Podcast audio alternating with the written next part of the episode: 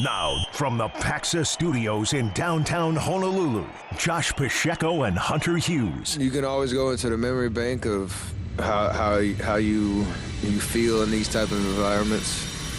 It's like I said, there's still nerves and butterflies because it matters, and you know we we love this atmosphere, and we've been doing it for a very long time. So once the ball drops, like it's just playing I playing basketball at the end of the day. Off the bench on ESPN Honolulu.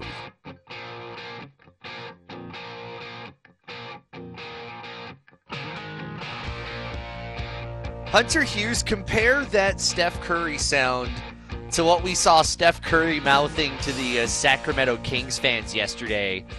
You may recall him saying, "You aren't ready for this bleep, or light you aren't the beam. ready for it." That's right. That's to, right. To me, compare light the beam that. was way harder. way harder. Yeah, that that that Steph press conference sound is like sunshine, lollipops, and rainbows as compared to what he was dishing out besides the points. Totally. Uh, in in Game Seven, that was uh, that was incredible. We say hello. It is off the bench here on ESPN Honolulu. That's Hunter Hughes. He's in downtown Honolulu in our Paxa studios. I'm Josh Pacheco, still hanging out in a town outside of Riverside. Uh, uh, we're still here for baseball another another week or so. Uh, we'll talk about that coming up a little bit later on in the show. Uh, we'll get into the draft coming up in just a little while. Let, us set up the show before we, uh, we, we we get back to the postseason. Justin Melo is going to join us from the NFL Draft Network in about uh, 15 minutes or so. We'll look back at the weekend, and then uh, uh, I talked to Nick Herbig earlier today. Of course, his brother uh, is with the Pittsburgh Steelers. Nick was drafted in the fourth round by the Pittsburgh Steelers over the weekend. Uh, you'll hear that conversation coming up at about 4:30 this afternoon. So uh, that's going to be a lot of fun a little bit later on. But uh, we've got Warriors and Lakers, just like Draymond Green said we would. Uh, because he said on Twitter the Kings would not beat Golden State. Well, no, he, well, no. Let me take that back. He said the Kings, if they advanced, wouldn't get by LeBron. Yeah. Well, they didn't advance, and now the Golden State Warriors get LeBron. And you know, I don't think the Warriors are going to get by LeBron and the Los Angeles Lakers. I actually really believe the Los Angeles Lakers could get to the Eastern Conference Finals with this matchup. Western. What do you think, Hunter? Western. You're, you're Oh, right. that's right, though. Western. No, it's okay. You know, th- this baffles me just with what kind of the narrative has been for the last couple of months of the Warriors, you know, kind of, I don't know, riding the brakes a little bit into the playoffs. The the Lakers, however, were on a hot seat, and so, or uh, um, on a heater, I should say, Josh, in the the last part of the regular season, where they kind of seemed to be trending in an upward direction. However, for the majority of the season, they did not look like playoff contenders, let alone Western's Conference Finals contenders. Um, it's honestly kind of baffling with, with you know the, the characters at play here. It's not surprising. However, the stories and what has been going on this season is very much so. Um, to to me, Josh, like it doesn't surprise me to see LeBron and Steph playing against each other in the second round of the playoffs. It's just that it seemed like so many other teams were hot right now. I mean, you know, mainly the Memphis Grizzlies or the Sacramento Kings, but it just shows time and time again where playoff perspective, playoff experience weighs so much heavier than having a great regular season. Yeah, and I think sometimes I, I think of um, a, a Rich Hill quote for for baseball, and I'll I'll try to apply it here with the postseason. You know, especially to teams that, like you said, don't have a lot of experience. Sometimes they build things up more than what they need to be.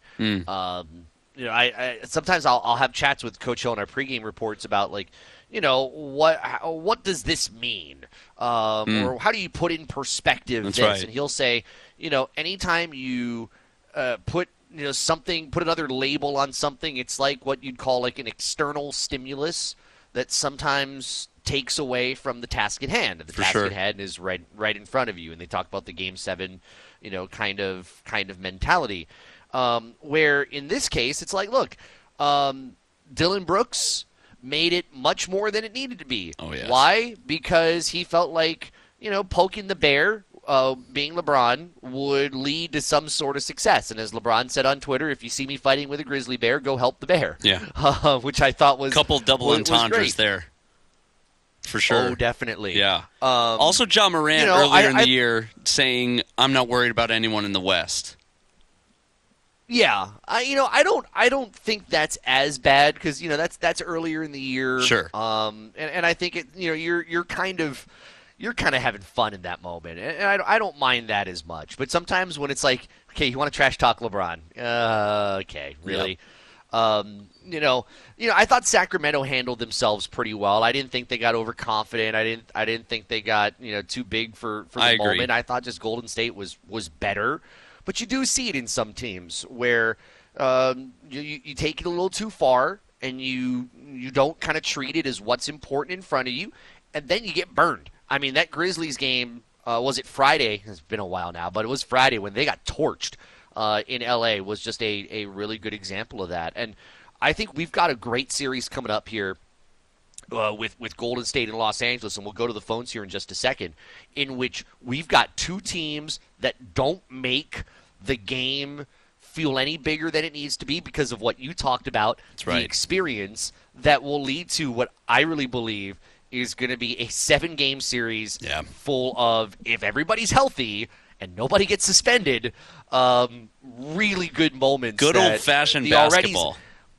Yes, and you know what? The NBA has seen some really good ratings numbers here uh, from the first round. They were touting that over the weekend. It's going to get even better, I think, uh, for for this series. Let's go to the phones here at 808-296-1420. Uh, let's start with Alan, who wants to get in on the uh, on the Lakers. Alan, what's going on? Hey, Josh. Happy Monday. Thanks for taking my call. Same, same to you. Hey, I I just want to say thanks for uh, supporting the Lakers. Uh, I'm a big Laker fan, but it's been quite it's been quite pathetic and frustrating ever since the pandemic championship. So um, I'm just happy that we're back in the conversation and trying not to get too excited. But um, that last series was pretty good, and, and and after that big trade when they got rid of uh, Russell Westbrook, I really thought that you know they got the players that they needed, and I'm al- almost ashamed that um. I think if they had started with this team at the beginning of the year, it would have been a very different story. Um, uh, yeah, hopefully they, they, they get far. I mean, I'm not, I don't have a lot of big expectations. It's just nice to just kind of be winning again, you know, and, and be relevant. Alan, thank you for the call. At least you're not a Bulls fan, where it's been hard since the '90s to be a Bulls fan. Okay, at least you had a recent championship. Okay, and we, we are rooting for LeBron as well. But I, I wanted to throw that in there. it, it's funny. Um, it- it's funny because I, I like what he said. Like you know, we're it's it's cool that we're winning, but he doesn't have too many expectations. Mm. I mean, believe it or not, a reasonable Lakers fan. Where are you going to find one of Mm, those nowadays? true. A reasonable Lakers fan. By the way, I wouldn't say. Uh, I, I, I wouldn't say I'm supporting the Lakers. I'm just saying I think the Lakers win this series, and Mm. uh, I, I will say, um, and I haven't asked you for your way too early pick yet. I'm just going to give mine right now. I have Yeah. Lakers in seven. Wow. I, I like the call of seven games. I, I feel like this is a, a really evenly matched series, uh, especially if Steph is going out there and handing 50 pieces out to people. Um, that is just unbelievable in a game seven. I, I'm sure we'll get into that in a later segment on this show. Um, it's a much closer um, series in my mind now, Josh, for both teams. The Lakers are seemingly firing on all cylinders, and if Steph is out there just throwing haymakers and making them left and right, they're always going to be scary. So it it almost feels like um, LeBron versus Steph from you know four years ago or something like that. It's uh, it's kind of a blast from the past, and it's really fun. Yeah, LeBron. It's LeBron versus Steph, the 2023 version with just uh, more defined uh, bald spots on both. Uh, let's say uh, Dang. let, us say hi to John at 808-296-1420. John, you're off the bench. How are you? Yeah, hey, Laker, Memphis, and um, Laker and Golden State game. I don't know how to pick it. Tell you the truth, because I don't know if Wiggins can get more game ready. Even though he looks pretty good, I mean he was out for what two months. But the Lakers, everybody's tooting the Lakers' horn, but the Memphis is down two starters. Hmm. and big. And and they actually won Lakers down three starters. Morant didn't play. So if, you, you know, I don't know how good the Lakers are. They, they struggled against a horrible Minnesota in the, in the play-in. They beat a wounded Memphis, who's out their two starters, and still, and they lost with three starters in one game. So I, I, I Lakers looked great the other day, but I don't know how good they are. I don't. And and and and the thing is, though, I don't know how good the Golden State was. 'cause I agree. Swear they was gonna, I thought they were going to lose yesterday. After Game 6 I mm-hmm. said they're toast. They are toast, and they did it. They came back. So I don't know. I, I'm so interested in this series, but everybody, I mean, everybody's putting money on Golden State. Vegas likes Golden State too, and I personally don't know how good either one is. Should be a great series. You you guys have a great afternoon. Aloha. Thanks, John. Yeah, I, I, I don't I don't like putting money on either of these teams because John makes a really good point. I mean, um, there are certain breaks that did go Los Angeles's way, and I think in, in Golden State's case, the one break that went its way was experience that it had, and, and Sacramento certainly did not. But I I tend to look less at what Memphis didn't have uh, because I think Memphis did battle with its limitations. I, I think we don't. I don't want to take too much away from the Grizzlies. I don't. I don't want to give Dillon Brooks more credit than he deserves. Um, but at the same time, I love the momentum LA is riding. And, and, and Golden State's going to ride some too, but LA just crushed Memphis in that game six. And I, I like the confidence right now. Uh, I like the involvement of guys like Rui Hachimura. Yeah. Um, you know, occasionally becoming a major player uh, for the Reaves. Los Angeles Lakers. Uh, yeah, Reaves.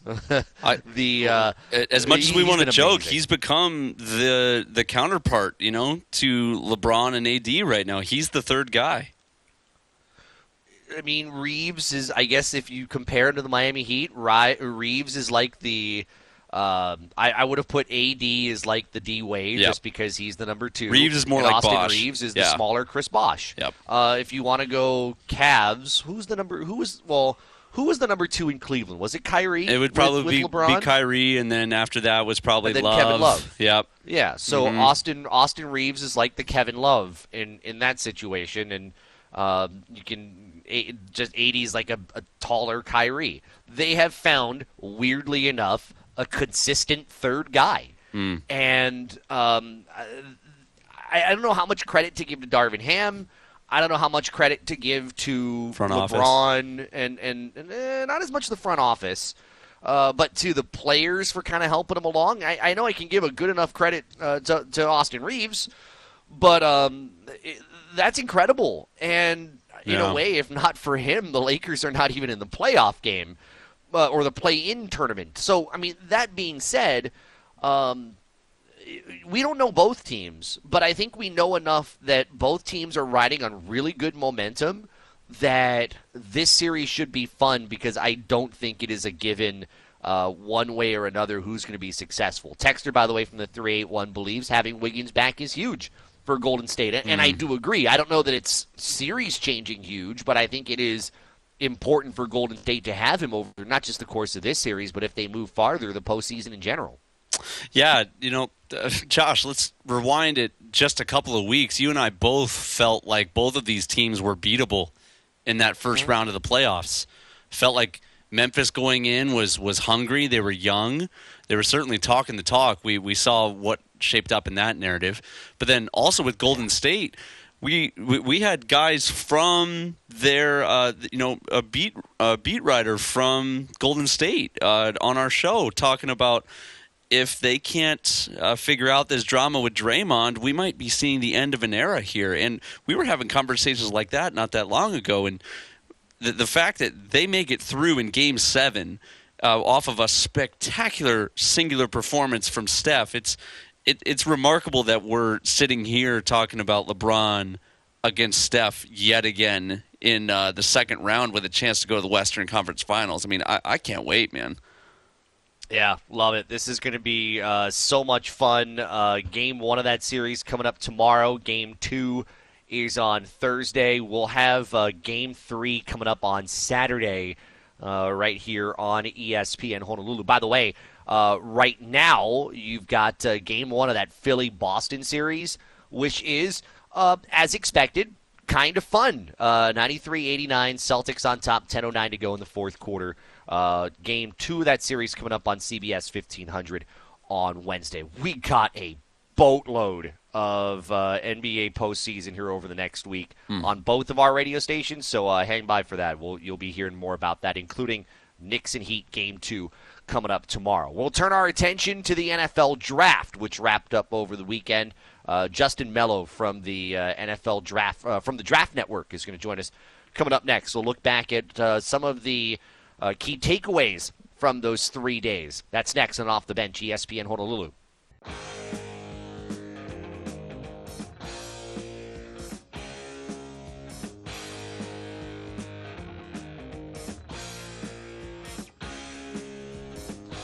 Coming up in about an hour and 15 minutes, Nick Herbig uh, from St. Louis, now with the Pittsburgh Steelers after being drafted in round four of the NFL draft. That's a little bit later on in the show. Uh, all of our guests appear courtesy of the Aloha Kia hotline, uh, uh, celebrating our military here during Military Month. Uh, Justin Melo from the Draft Network joining us now here on Off the Bench on ESPN Honolulu.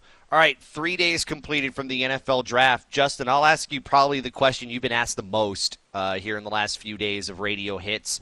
Uh, who do you think won this draft? Well, it's funny you mentioned Nick Herbig, which I, I did not know you were going to do. Uh, I thought the Pittsburgh Steelers really had a, a really great draft. They, they they traded up in the first round and landed their left tackle of the future in Broderick Jones. I, I thought that was a position they clearly needed to address, and they found a lot of success. You know, trading up in front of the New York Jets, who I have no doubt were also going to draft Broderick Jones, a left tackle for Aaron Rodgers. They traded up, they get Broderick Jones, plug and play at left tackle, and then uh, two Wisconsin defenders in the mid rounds, Nick Herbig, Keanu Benton. I love both of those players. I think they're going to contribute immediately. Keanu Benton was one of my favorite players throughout the pre-draft process, an, an astounding run stopper at Wisconsin. But then you saw him at the Senior Bowl, and I thought he he showed that he could rush the passer, and you could put him in those situations as a three-down defender. And then Nick Herbig, it, it reminds you a little of T.J. Watt coming out almost, right? There was that mm-hmm. debate: is he an off-ball linebacker? Can he rush the passer? How's he going to fit? Well, I think he went to the perfect spot in Pittsburgh. That They're going to know how to utilize his talents. I'm really excited about what the Steelers accomplished in this class.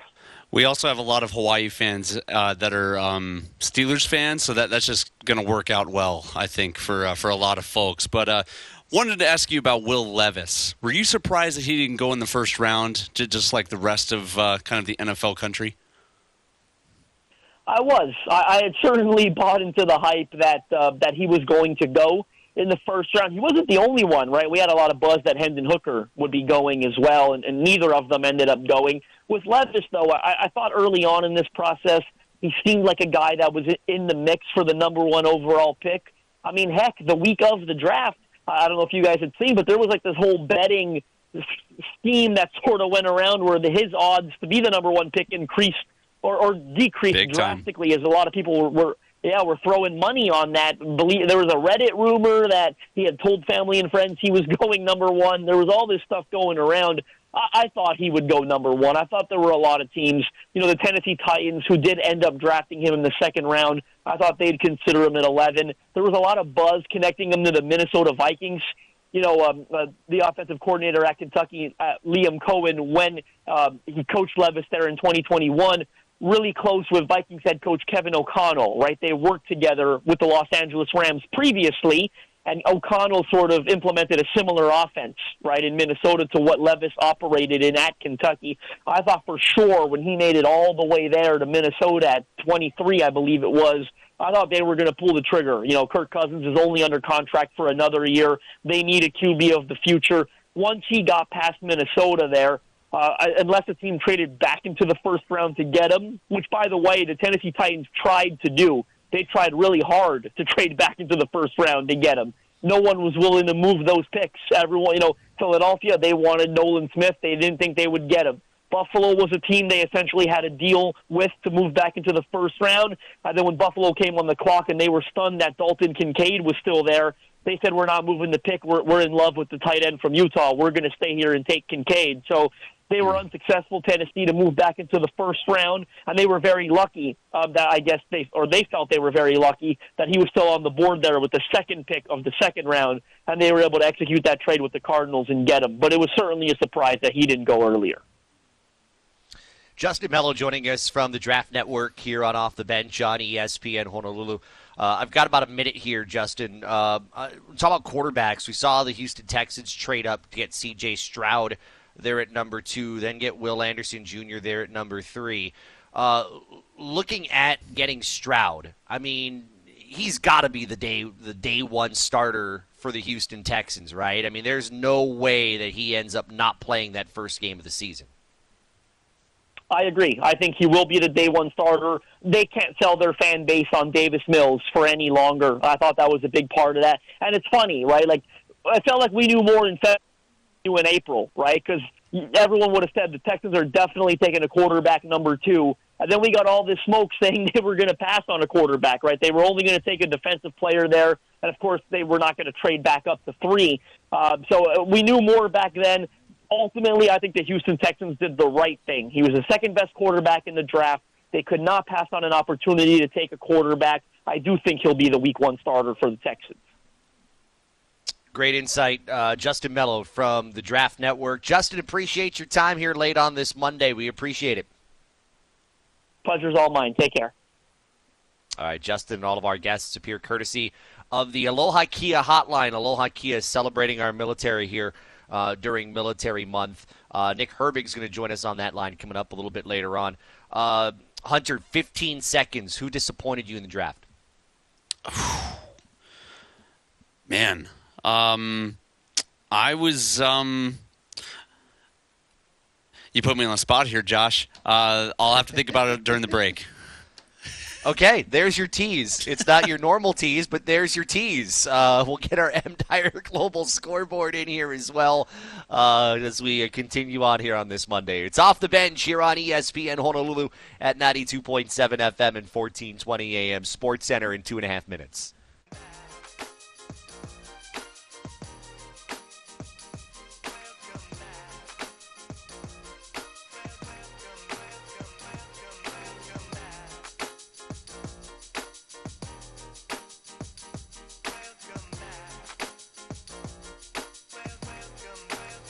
Were you guys just laughing at my off-the-air joke on Russell Wilson? Was that what it was? I was thinking about all the uh, "Let's Ride" jokes that we could make oh. off of that.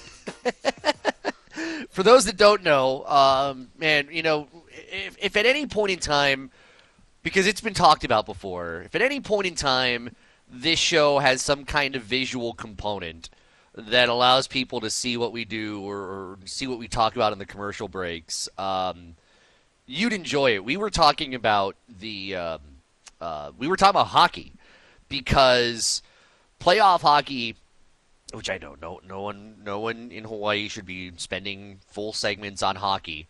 Um, but we were talking about playoff hockey because we were both watching it uh, yesterday. Me here from the hotel, yeah. Uh, you at home, yep. And uh, we were just joking about Seattle and um, and Colorado uh, in that first round series, Colorado was the defending Stanley Cup champs, and they were hosting the Seattle Kraken. Love that name. Mm-hmm. Uh, in the first round, and the Kraken knocked them out in Game Seven to move on to the uh, to the Western semifinals. I think it was. Uh, so Colorado's out, and you know, I wasn't going to say much about it because again, it's hockey. We don't spend full segments on hockey in Hawaii radio for obvious reasons.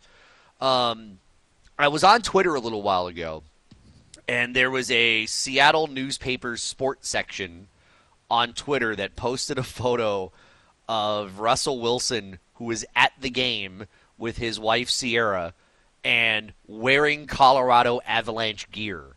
It's amazing what difference a year makes. You go from rooting for Seattle teams to rooting for uh, for Colorado teams. And I had said, hey, um, good good form given how that this year has gone that another Denver team loses with Russell Wilson around.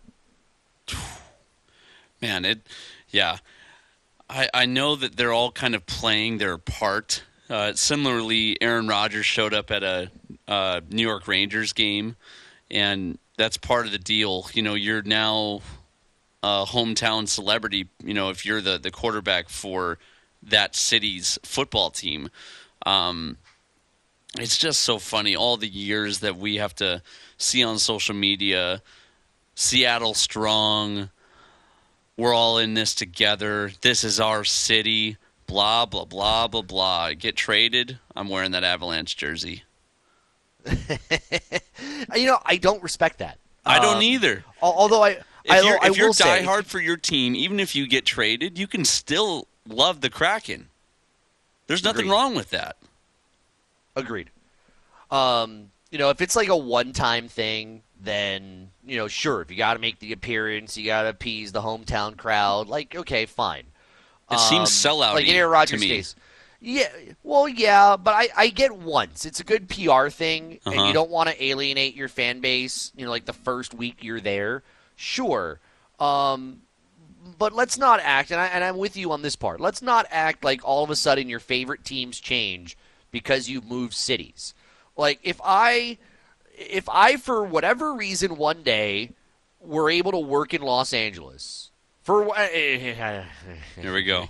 pipe dreams. Here we go. But if I were to ever work in Los Angeles, am I gonna all of a sudden start donning Dodger gear? No chance. No, no. Or me in St. Um, Louis? No chance. right. Ever. Um, and and and granted, I realize you know you might have to make some appearances in L.A., but at the same time, I'll just wear like I don't know, nice clothes. I don't need to wear team gear because I'm not going to sell myself out on that. I'm not going to do it. Um, you know, you want to go to a Colorado game. If that's your team, if you've adopted that team and you truly love that team, then okay. But if not, just go there wearing nice clothes, look like you're there to support without like saying that you have this fake allegiance to a team. Because what's going to happen in two years when the Broncos don't want you anymore because you're not winning anything? Then what? You're going to go somewhere else and wear their jersey to a hockey game too? To me, it's it's it's so fake, and I, and I, and I can't stand the fakeness. Yeah. When when you're you're back up for Tennessee in two years, are you going to go to a Memphis Grizzlies game wearing Grizzlies stuff? Um, it, it'd be like me playing basketball for Milwaukee Bucks and then putting a skybox for a Green Bay Packer game. I'm wearing Bears stuff, Josh. I don't care. Mm, Yeah. If if you, you bought Yeah. me the ticket, fine. I'm wearing Bears stuff. I'm no way in H E double. You know what? Am I putting that green and yellow on my skin? There is no chance. And that's just Oh, no. that's Yeah. just the way it is. So, yeah, I, I I get the PR stuff at the beginning, but uh, what, man, he he had such an impact in Seattle, and it almost speaks a little heavier to me of maybe being a little butthurt about how the whole thing shook out. Um, and because the Kraken has not been around for that long, where you you almost wonder the, the, the buy-in from the extended Seattle fan base for the Kraken.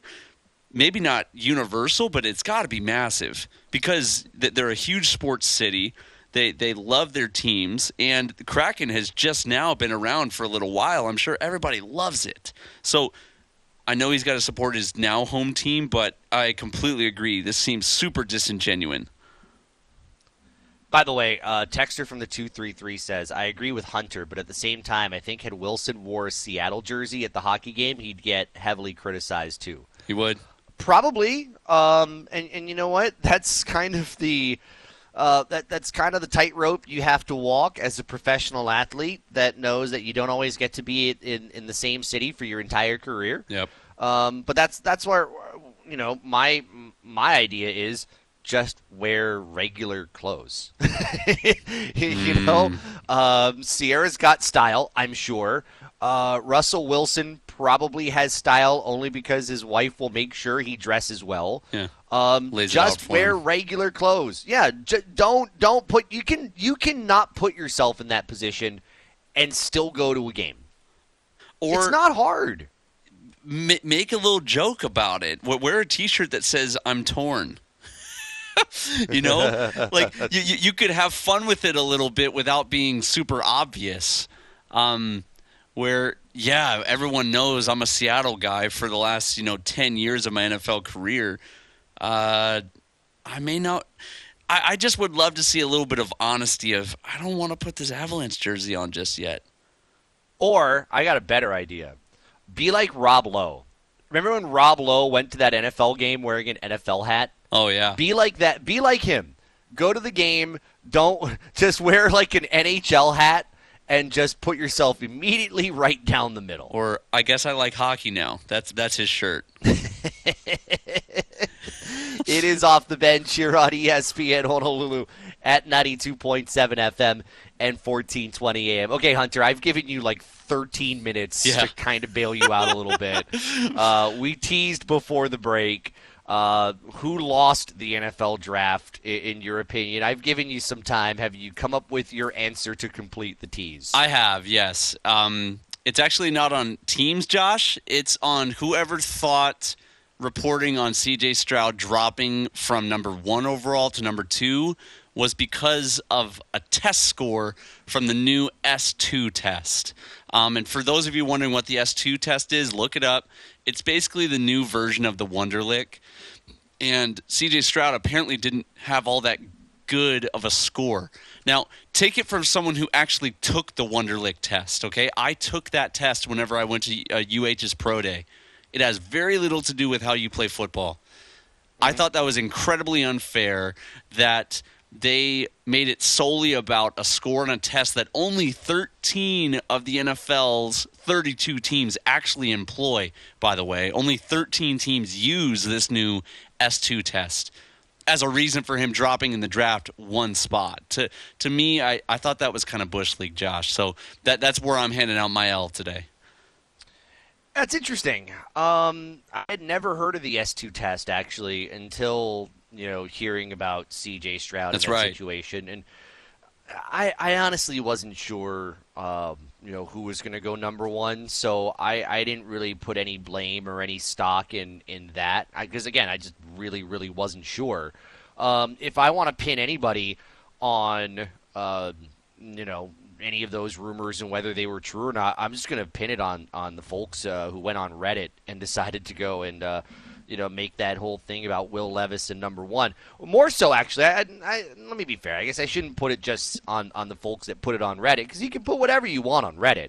Um, I'm going to blame the people in our profession that Yeah. took that as something that was real. Mm. Um, at some point, we have to kind of figure out, all right, what are we going to substantiate and what are we not? Yeah. Because um, people are going to throw out lots of things. They'll do so to help their clients' draft positioning. They'll do so to try to force a, you know, a, a- draft trade.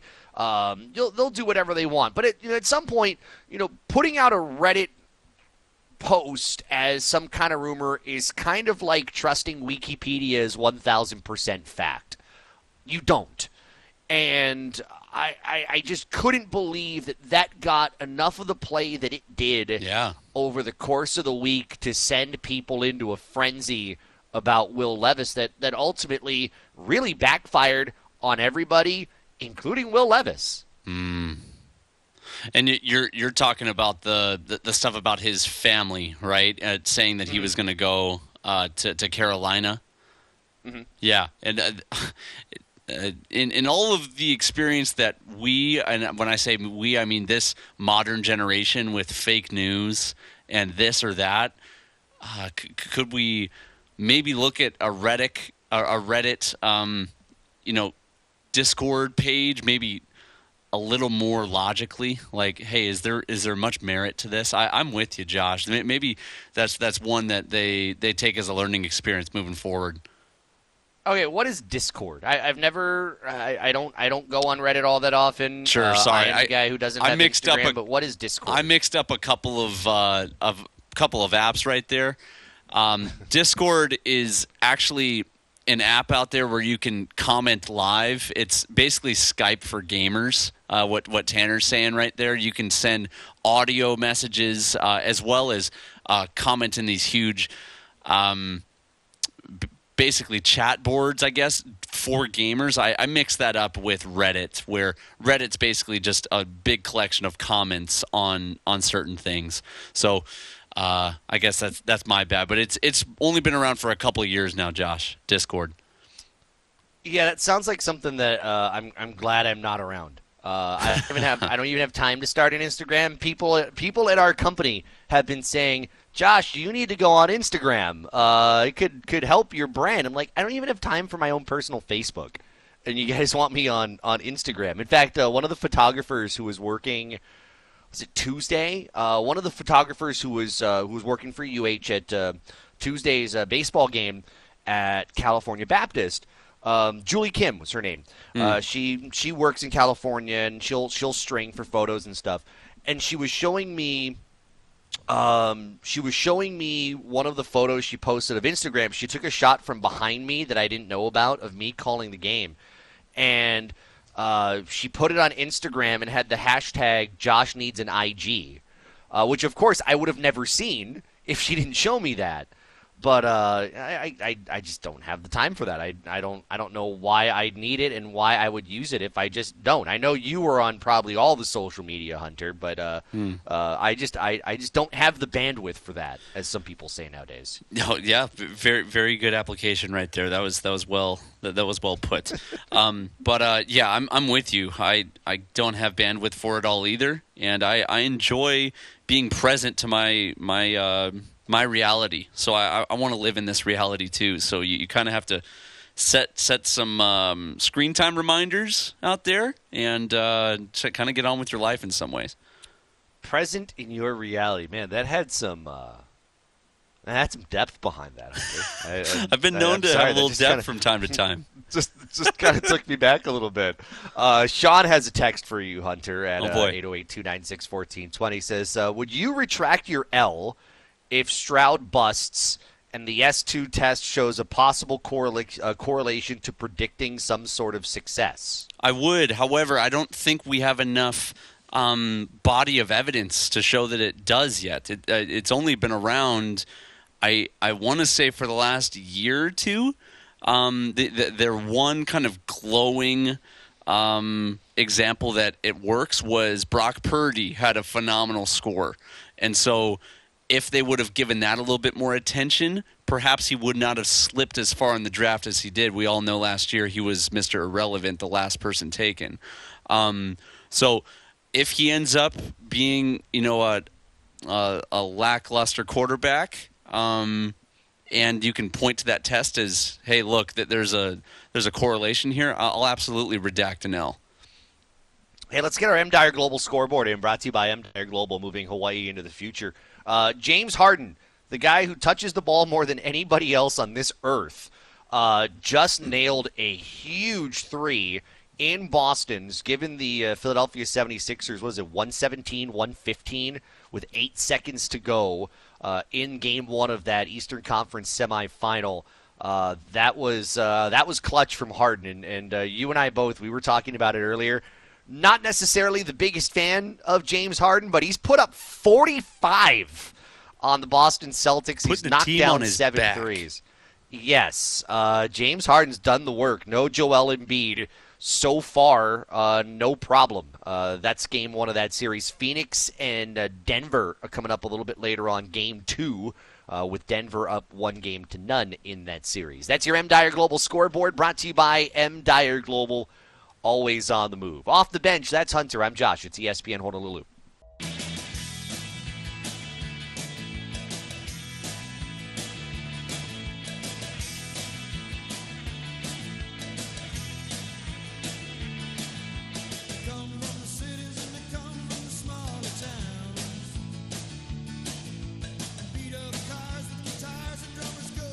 Hey, we got another episode of Athletes uh, coming up very soon. Stay by for that. But if you haven't checked it out, it's brought to you by uh, Central Pacific Bank, and uh, it's hosted by Cole Malsoff. We got a couple of athletes from St. Louis School as part of that. Check it out, uh, ESPNHonolulu.com, and on our YouTube page. Just want to update uh, that score we gave in our M Dyer Global scoreboard a moments ago, Hunter.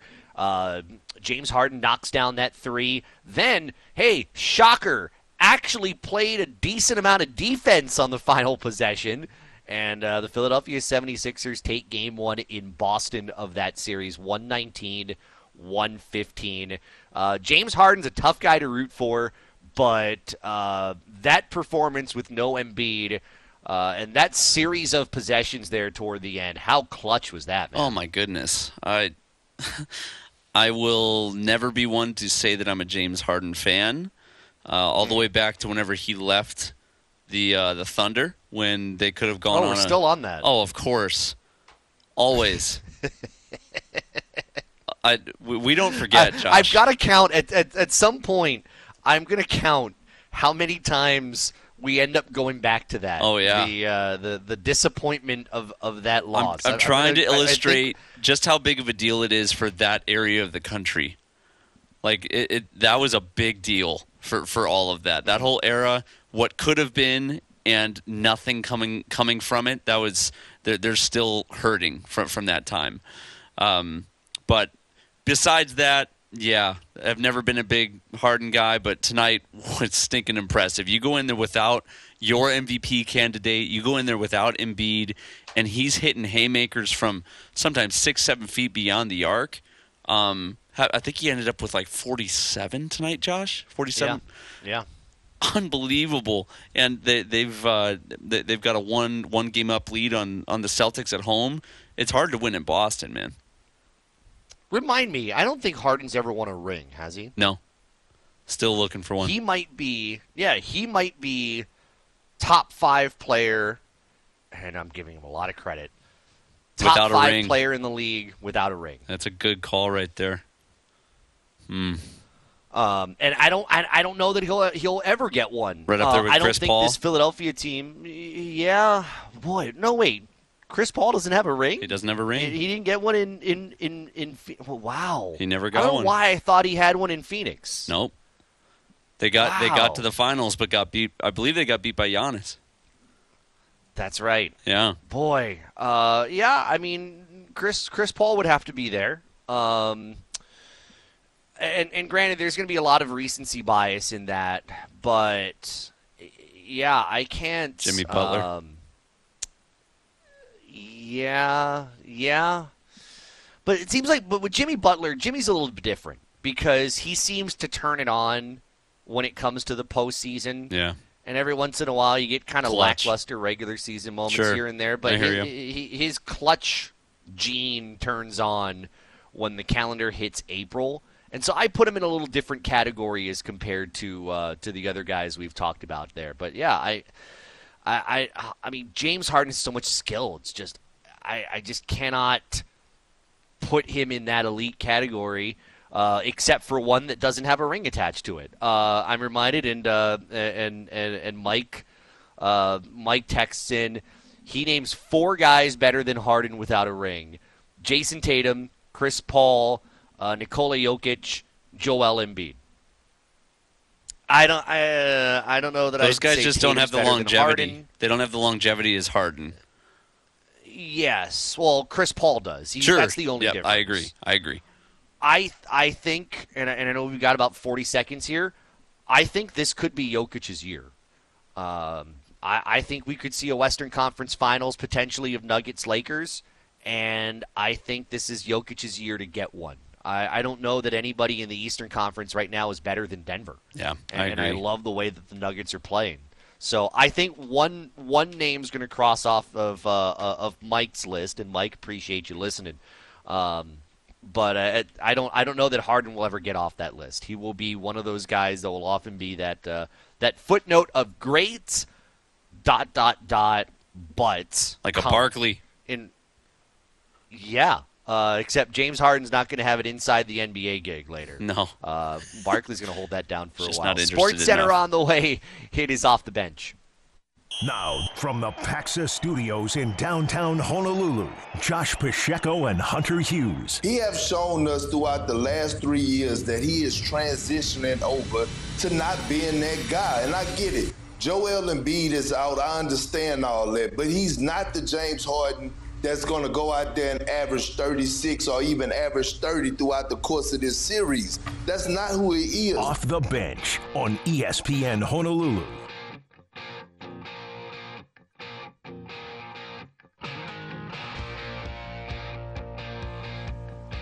Yeah, he's not going to average 36, 37. He's only going to score 45. Yeah. Like he did in uh, game one tonight for the Sixers, a 119 115 win over the Boston Celtics. That was Kendrick Perkins earlier today on NBA Today on ESPN.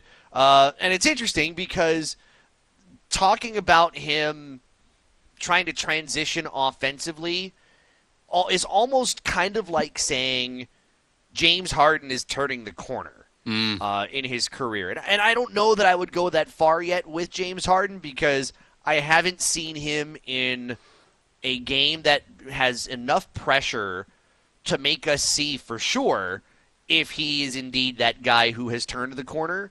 Um, but a game like today, it's not just the 45, it's the six assists. He kept his turnover number down. Um, he shot well over 50%. That gives that hope that maybe if they were to get to, let's say, a game seven in the Eastern Conference Finals, that maybe, uh, maybe James Harden can be that guy that everybody's been waiting his entire career for him to be. Yeah, I think that's actually that's a fair assessment. I, I think he's kind of undeservedly so, kind of been paired with Kyrie and uh, Kevin Durant with the whole debacle with what didn't shake out in um, Brooklyn, but I don't think that was necessarily his fault. Um, and some of the controversy surrounding that big three, I think, affected all three of them kind of negatively, wh- whether it was uh, merited or not, uh, if that makes sense, Josh. And it, Yeah. it really says nothing about the level of basketball that he's still able to play or you know his merit on the court. So i think we forget that we're talking about you know uh, i believe he's like a three-time scoring champion uh, in in the nba and we're talking about james harden here who has uh, has an mvp under his belt and is just a just a stud when it comes to playing basketball. So um, though we've kind of you know noticed him for being on the lazier side of things. He still can go out there and hand you a 45 piece like what he did tonight. Yeah, and, and we'll find out um, how this translates, if it translates to an opportunity for him to take a team, um, you know, farther than he's been in quite some time. I mean, even going back to his time in uh, in Oklahoma City, we'll find out. Uh, that game two is coming up on Wednesday. It's on our sister station, CBS 1500. Uh, coming up this hour, uh, Nick Herbig is going to be on with us here uh, just after the bottom of the hour. I talked with him earlier today uh, getting drafted in the fourth round by the Pittsburgh Steelers. And also, Hunter, coming up in a little while, uh, the stadium. Wonderful. Uh, there's there's more stuff on the stadium, and I don't know how much we can get into the stadium without repeating ourselves. But um, every time something comes out and, and, and someone tries to be kind of honest and upfront about it, it looks more bleak and bleak and bleak. So uh, we'll, we'll get to that, Hunter, coming up in a little bit. Yeah. Um, now, Josh, today is first of May. Now, I gotta ask, do you know what it's gonna? What does that mean? It's gonna be May. Oh, boy no. Yeah. Tanner's loving Oh, it on the other side. Oh.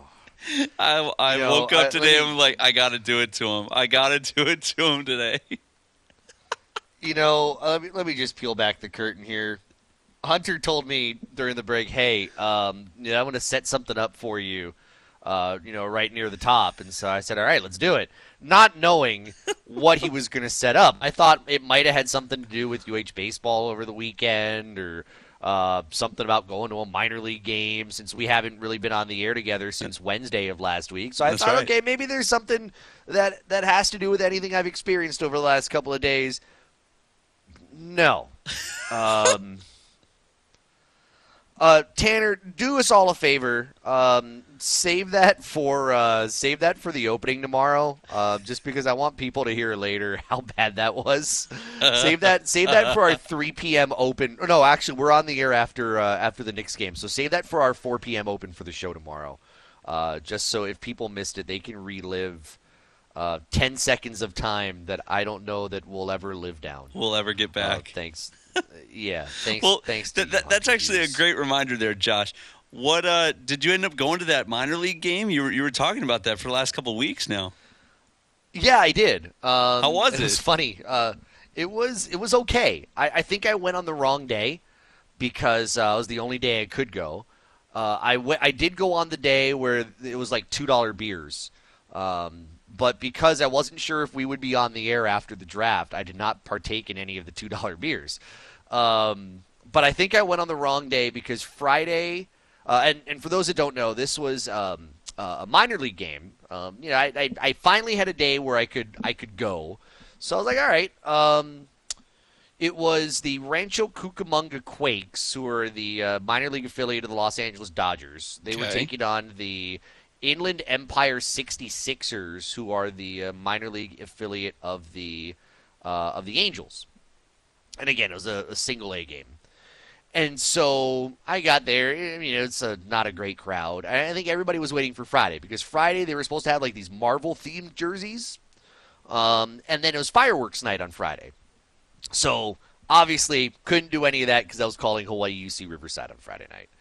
Um, but yeah, it was it was okay. Um, the the 66ers, the Angels affiliate, they're bad. Uh, they're like they were last place in their division. They weren't very good. Um, crowd was okay, but I did notice something, and, and I don't know if this is just my my poor luck or whatever it is.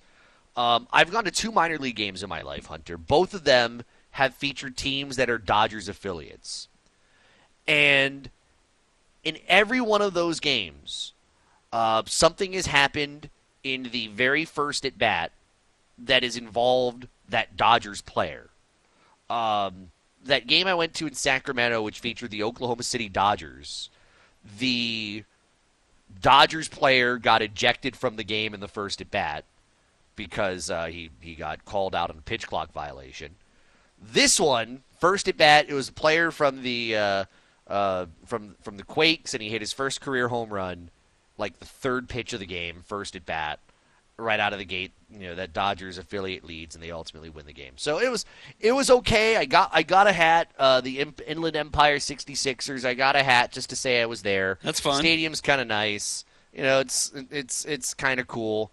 Um, but yeah, I mean, it was it, it's the only chance I'm going to get to to go to something because uh, um, you know going to, to, to Malibu tomorrow and then uh, going to to Irvine uh, Thursday through the rest of the weekend. There's no chance I'm going to go anywhere anytime else. So kind of stuck there. But I will say, um, we were we were talking a little bit about how um, I didn't I didn't partake in any of those two dollar beers because I wasn't sure if we are going to have a show. We were texting uh, back and forth toward the end of that game, and we were watching the draft and we are watching the picks, and I'm kind of wondering, do I leave? Yeah. Do I do I stay here? And and I think it was getting to the sixth inning, and I was starting to get a little nervous because I was seeing where the picks were.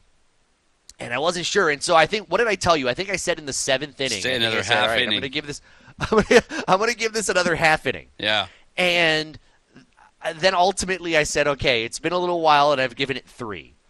And it was already the bottom of the eighth. And I, I, I looked at the picks and was like, okay, this is slowing down. Like, this is starting to get a little dramatic. Um, these picks are getting, getting going at a slower pace here at the end of the round. I'm thinking, okay, I might be able to finish this out. And I think by the time the game ended, I think it was um, it was right around the time the last draft pick happened, and it ended I think right around the top of the hour, and I was like, all right. It, I, I, I, I was able to avoid any potential catastrophe of leaving a game in the sixth inning because I had to go to work. So uh, it, it, it kind of worked out. Um, but uh, just too bad the game wasn't better. But it's you know single A minor league baseball. What was what was I supposed to expect, Hunter? I, I mean, you go you go to a minor league game either because they're giving away you know cheap hot dogs, or um, there's a beer special, or maybe you're watching. Yeah, or you're watching some mascots uh, tackle some kids or something like that. You know, the a- as you say, the the promotions are through the roof at uh, minor league games, and if you love the game of baseball, you go just because it's baseball. It's relaxing. It's a great way to spend an evening. So, um, I don't know what else you kind of are wanting to expect. Uh, I, I always Right. went to a minor league game to try to get a foul ball, just because it's fun to get a ball when you're at a game, and it's very difficult in a in a major league ballpark to be in the right place at the right time. But uh, there's a chance uh, if you're not afraid to, you know, ward off some some six, seven, eight year old kids for a for a ball, you can get one. So that's what I'm always thinking about going to a minor league game. I'm going to go to the phones in a second, but I feel like this is the getting to know Hunter question of the show. Oh, yeah. Maybe of the week. Um, because this will tell me a lot about you. If you were to catch a foul ball at a at a game, and I don't know if have you in, have you caught a foul ball before Many, at a, at a many, professional many. game? Yes. Uh huh. Okay. Have you given the ball to a kid? I have. Yes. Okay, all right. That uh, that I, I needed to hear that answer to know that uh, that Hunter is a good of a guy as uh, as we know he is. Now, just in case my family is listening, I do have to throw this in there. If a foul ball Okay. happens to hit someone when they're not looking, I'll be the one to laugh. So, Oh, so would I. so, un, un- so would I. I, I I appreciate you saying I'm a good guy. That that good guy has limits when your head is not on a swivel. I'll, I'll just put it Now- that way. I would laugh unless he was clearly hurt. Sure. Um, you know, if he's clearly hurt, then then clearly I'm going to be calling for security to go uh, take a look at him and, and, and call a call an ambulance over. But if he's uh, if it hits him and, he, and he's kind of being good spirited about it, then yeah, I, I would laugh right along with you. Uh, John's got a minor league story he wants to share. How's it going, John? Well, one thing about minor league baseball, yeah, the the quality of play isn't as good, but you got you get a lot more bang for your buck at a minor league game than you do uh, at a major league game. And uh, uh, no, you know, it's I was actually before the right during the civil rights movement down there in Lynchburg, Virginia, watching a minor league game, and the player from the other team was uh, the other pitcher was an African American guy, and. Uh, they were saying a lot of stuff that guys down south said uh, that they can't say now. And uh, every time they yelled like one of these racial slurs, me and about four other guys would yell, "Throw him the dark one," you know, but uh, which means like they can't see it, you know, like your best pitch. That's what I mean. But uh, um, but that was kind of interesting. But did you know Ernie Banks? You know that thing about I want to be. I, I'm glad to be back at the friendly confines of Wrigley Field Uh huh. that originated because the first time that he was an African American guy going through the South in the major leagues, he was glad to be back at, at Wrigley Field, and that's where that because of the stuff that they probably said to him down there. But uh, that's where that phrase uh, originated, and I never uh, heard that till like about ten years ago. Yeah, I, I had heard it. I had never understood the origins of that. Honestly. Yeah, that's interesting. I didn't know that Uh, either. Yeah, Yeah, but for sure. uh, hey, John, thank. Yeah, thanks, John, for the call. Appreciate you. Uh, appreciate you listening and sharing that story. Um, yeah, I, I, I, I, I can't imagine what it was like going through that uh, way back when. But uh, yeah, well, you said. I mean, going back to what you said earlier, um, the hot dogs weren't cheap. I will, because I, did have one. Uh, Have was, to. was overrated. Um, the beers were, and uh, I did not partake. And the promotions, what did I leave with? I, in fact, I still have it next to me on my desk in the room, a sticker. So, like I said, I I I went uh, totally on the wrong night. I uh, but I, I couldn't go on. Uh, I could not go on fireworks night. So uh, that's uh, that's totally on me. My expectations had to be a little bit low. Uh, speaking of low expectations, stadium. Uh, that's in a moment, but let's say uh, hi to Neil first. Neil, how are you? Hey, what's up, guys? So, my baseball, man, I'm gonna tell you, is one of the greatest things in the history of sports, in my opinion. And uh, the reason is, there's those guys out there. They're not making a whole lot of money. They're playing for the love of the game, and they really do love it. And they're hopeful, you know, that somebody's gonna pick them up. Somebody's gonna take them uh, up to the big show. But like the previous caller had said, you know, like I think the coolest thing about all of it is you get more bang for your buck out at a minor league park. You know, Hmm. Um, I think I think you know, like I've been to several minor league games, not the least of which were Hawaii Winter Baseball, and I had so much fun watching guys like Ichiro Suzuki play in in Hawaii. Uh, you know, Todd Helton play out here, and right. you know, you go to you go up to to uh, places like Las Vegas or now the the Aviators, but you watch the 51s play. Hmm. You go to LoanMart Field in uh, in Rancho Cucamonga and watch the Rancho Cucamonga Quakes play. You know, to me, you're seeing the future of the major leagues, but it's at a time where it's not as much money is involved, and so you're seeing guys that that are journeymen that are you know bagging your groceries on Tuesday and playing a professional game on Thursday, Friday, Saturday, and Sunday.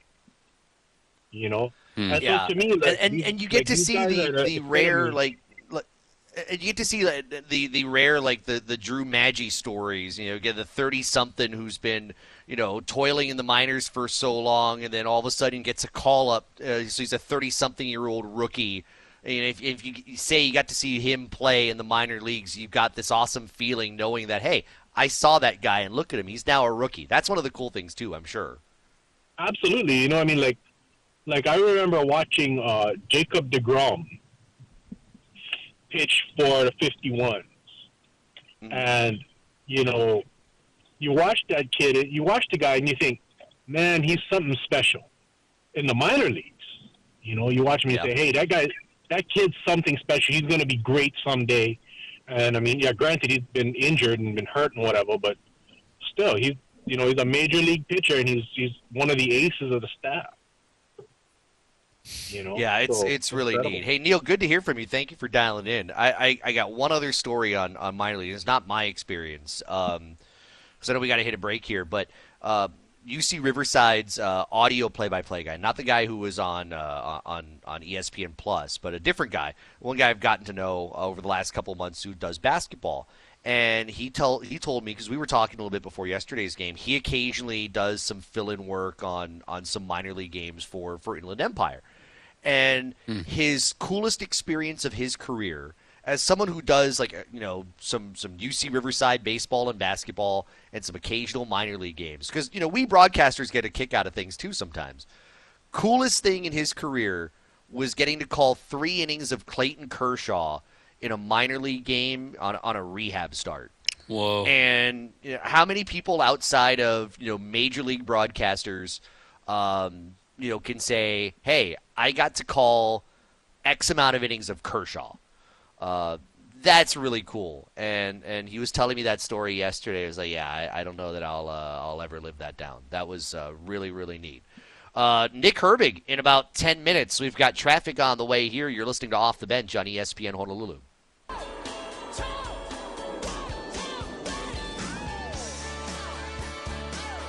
All right, our chat with Nick Herbig coming up in a few moments. Hunter Hughes has a minor league story that we have about like 60 seconds to share. Hunter, can you squeeze it in? I can, yeah. My my family and I we went to a ton of Schaumburg Flyers games, which was um, a suburb near where we grew up outside of Chicago, and I believe they were an affiliate of uh, the Dodgers actually. Um, but uh, we went there all the time, and there was a foul ball that came by me and my brother. I think I was 15, he was 13. Ball was coming right for us. We both stand up to go grab it. The wind hits it though, and it blows it to the next row of seats over from us. And so my brother kind of follows it out of his seat into the aisle, has his hands there ready to catch the ball, lets it slip through his fingers, and hit an 80 year old woman in the back of the head. Oh. Obviously, a hush goes over the entire crowd. Um, and I'm ashamed to say I was the one who was laughing, not at the, the lady, but at my brother who allowed it to happen because he was well equipped to catch that ball, Josh. Um, but of course, the perception was I was laughing at an old woman getting hit by a foul ball. Oh no. Yeah, That's that my had- minor league story. That that also sounds like a Southwest Airlines want to get away story. too. oh yes. Unfortunately. Uh, traffic coming up. Nick Herbig's on the other side. It's ESPN Honolulu.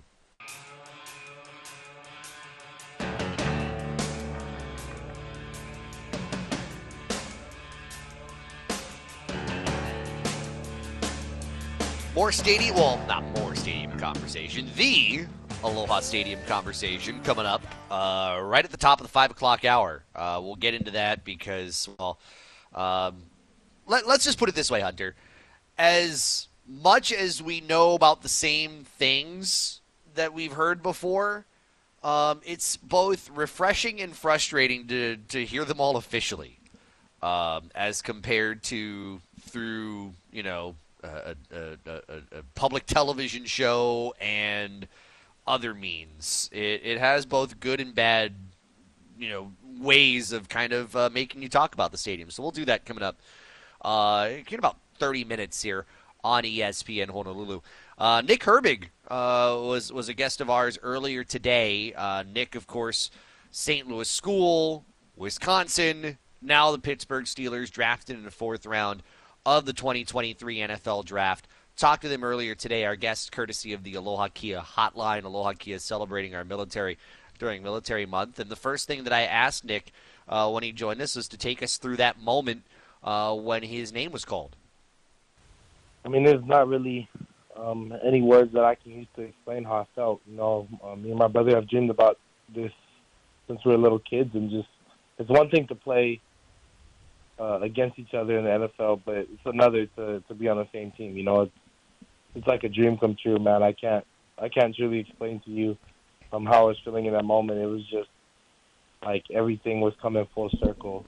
Was there any part of you before that call came, uh, and, and as you're going through the draft process, that kind of secretly said, "I want to play with my brother"? Did that ever come to mind at all before draft weekend?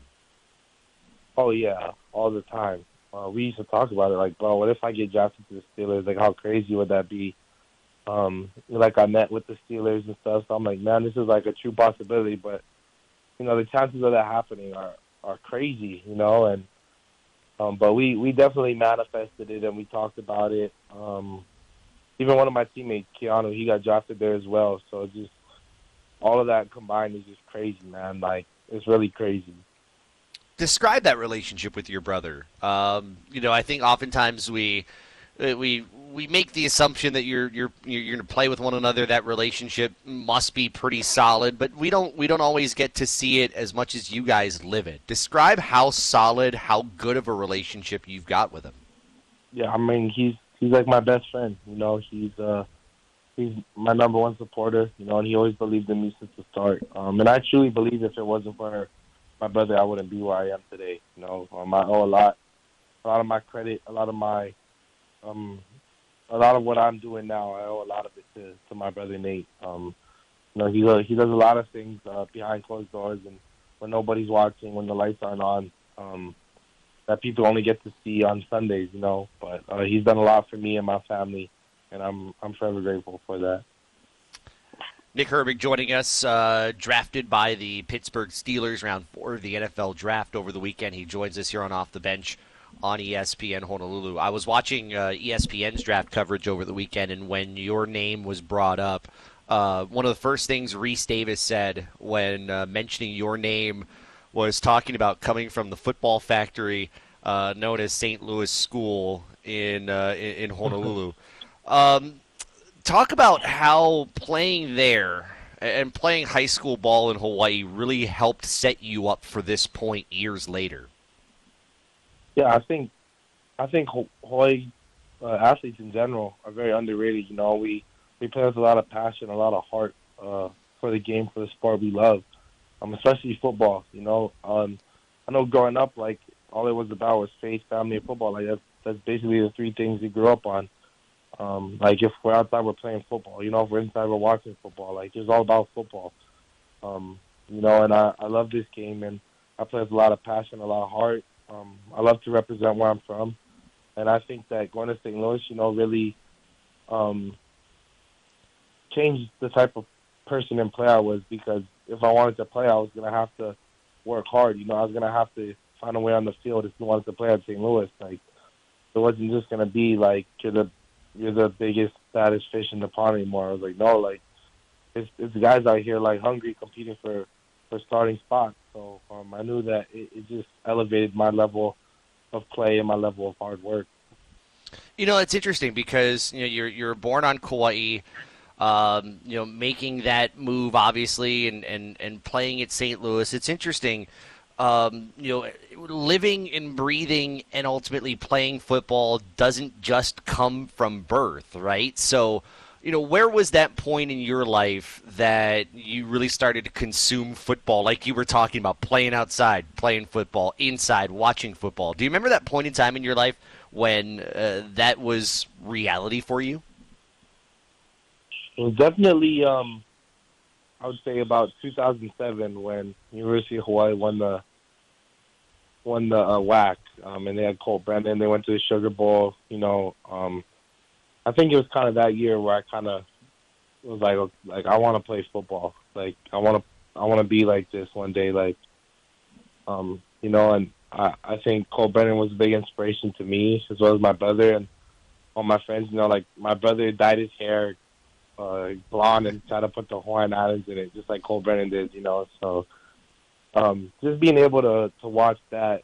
Um, and there's also a boy from Kauai on UH at the time, Vami Atola, and we were really uh, good family friends with them. So, uh, you know, just just being able to to look up to people like that and see them play play the game they love, and you know, be an inspiration to to me. And that was something I wanted to do. You know, we played football every single day, and I I kind of took it and ran with it. You know.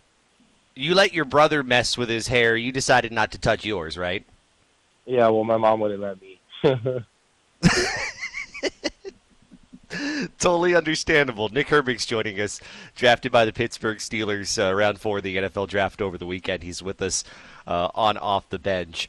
You go from Hawaii to Wisconsin, obviously now before now migrating uh, more east to Pittsburgh. Your time at Wisconsin ultimately from starting multiple games as a true freshman to becoming a first team all conference selection last year and going from the warm to the cold. Biggest thing you took away from your time at Wisconsin? I think I, I grew more as like a leader and a person, you know, more so off the field. Um, you know, I was able to meet people from from all different backgrounds, all different places, um, you know, and just share our, our different cultures, our different traditions with each other, and you know, just see um, where other people came from, you know, because everybody has a story. Um, everybody's been through something before. Everybody's uh, has a different motivation than you. You know, everybody has a different a different journey, a different path. Um, so just being able to share that with guys um, that, that you grind with every day, you know, and you guys all have the same goal. Everybody's everybody's trying to win. Everybody's trying to go to the NFL. You know, um, so it's just it was just really cool to see that you know there's there's other people out there that are that are like you and share the same ambitions and dreams. Um, and and you're you know you're there for one another. You know you're there, you're there to support each other, um, and you're there to win football games. Um, you know I enjoyed every second of my time at Wisconsin.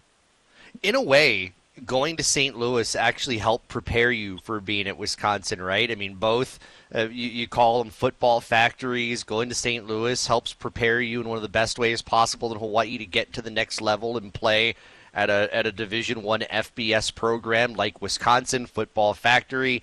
One of the best ways to prepare for an opportunity in the NFL makes that transition a little easier, isn't it? Oh, 100 percent.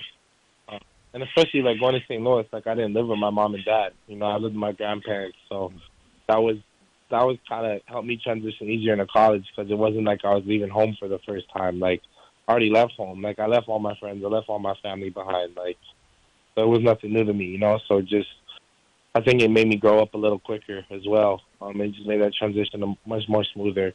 And now being at Wisconsin, being four thousand miles away from home, I, I went home maybe maybe once a year, maybe not. Um, so just being able to adapt and change the different different things um, has really helped me grow a lot as a person as well as a football player. You know, lastly for you, Nick, um, you know the, the pre-draft process, the off-season. I mean, we see everything. You know, go those who go through the combine and you know the pro days and, and all the questions and all the drills and, and all of that stuff.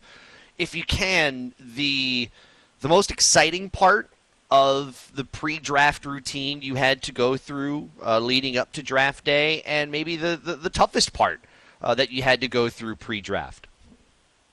Um, I think the most exciting part was, uh, you know, like a week before the combine. You know, you're kind of just looking at yourself in the mirror and you just see how you, you've just transformed your whole body. You know, um, cause it's a it's a short time frame where you dedicate every ounce, every energy, all the energy you have in the world to the football. You know, to, to getting ready for the NFL combine, to getting ready for NFL.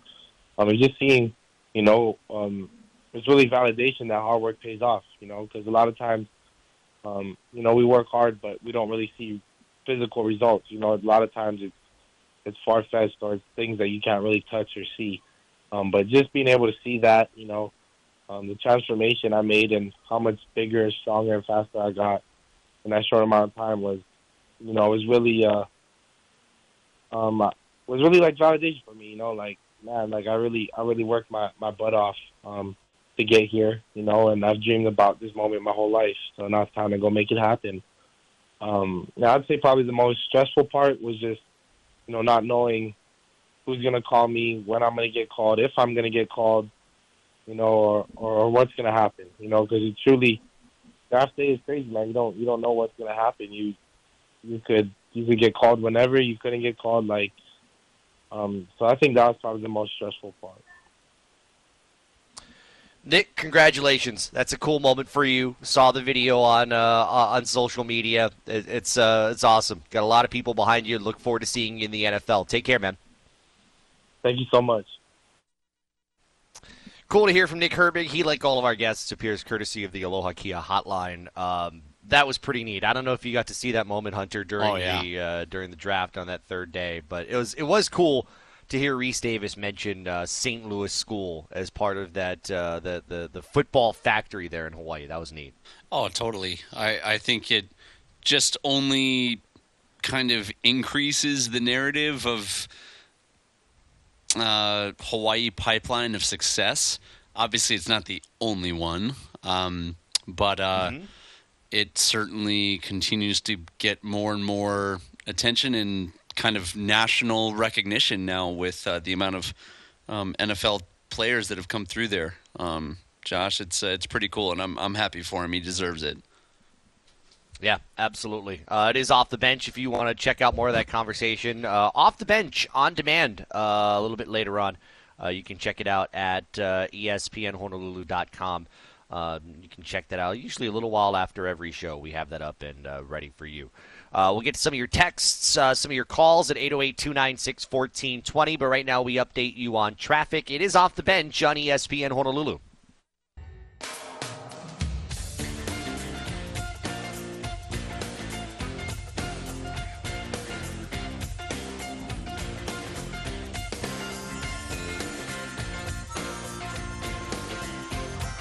We'll get another look at traffic coming up here in uh, just a bit. You're listening to Off the Bench on ESPN Honolulu. Hunter Hughes in uh, Honolulu, Josh Pacheco in parts unknown California. And uh, Anna Lou is uh, calling in here at 808 296 1420. How are you? Hey, Josh, how are you guys doing? Hunter, hi. Hey, what's up, Honolulu? okay, so uh, I'm a few couple of things, and I'll make it really quick. Um, minor leagues. We in Hawaii were so fortunate to have a triple A here in Hawaii, and I was um, I went to a lot of them back in uh, out of high school. So as uh, you may not know, but I'm from Maui originally, and my best friend Rodney Yap, he did his journalism there, and we would do play-by-play in the car before we went into the stadium. Guess what? That's fun. Honolulu Stadium, baseball diamond, all they had was on flat backstop.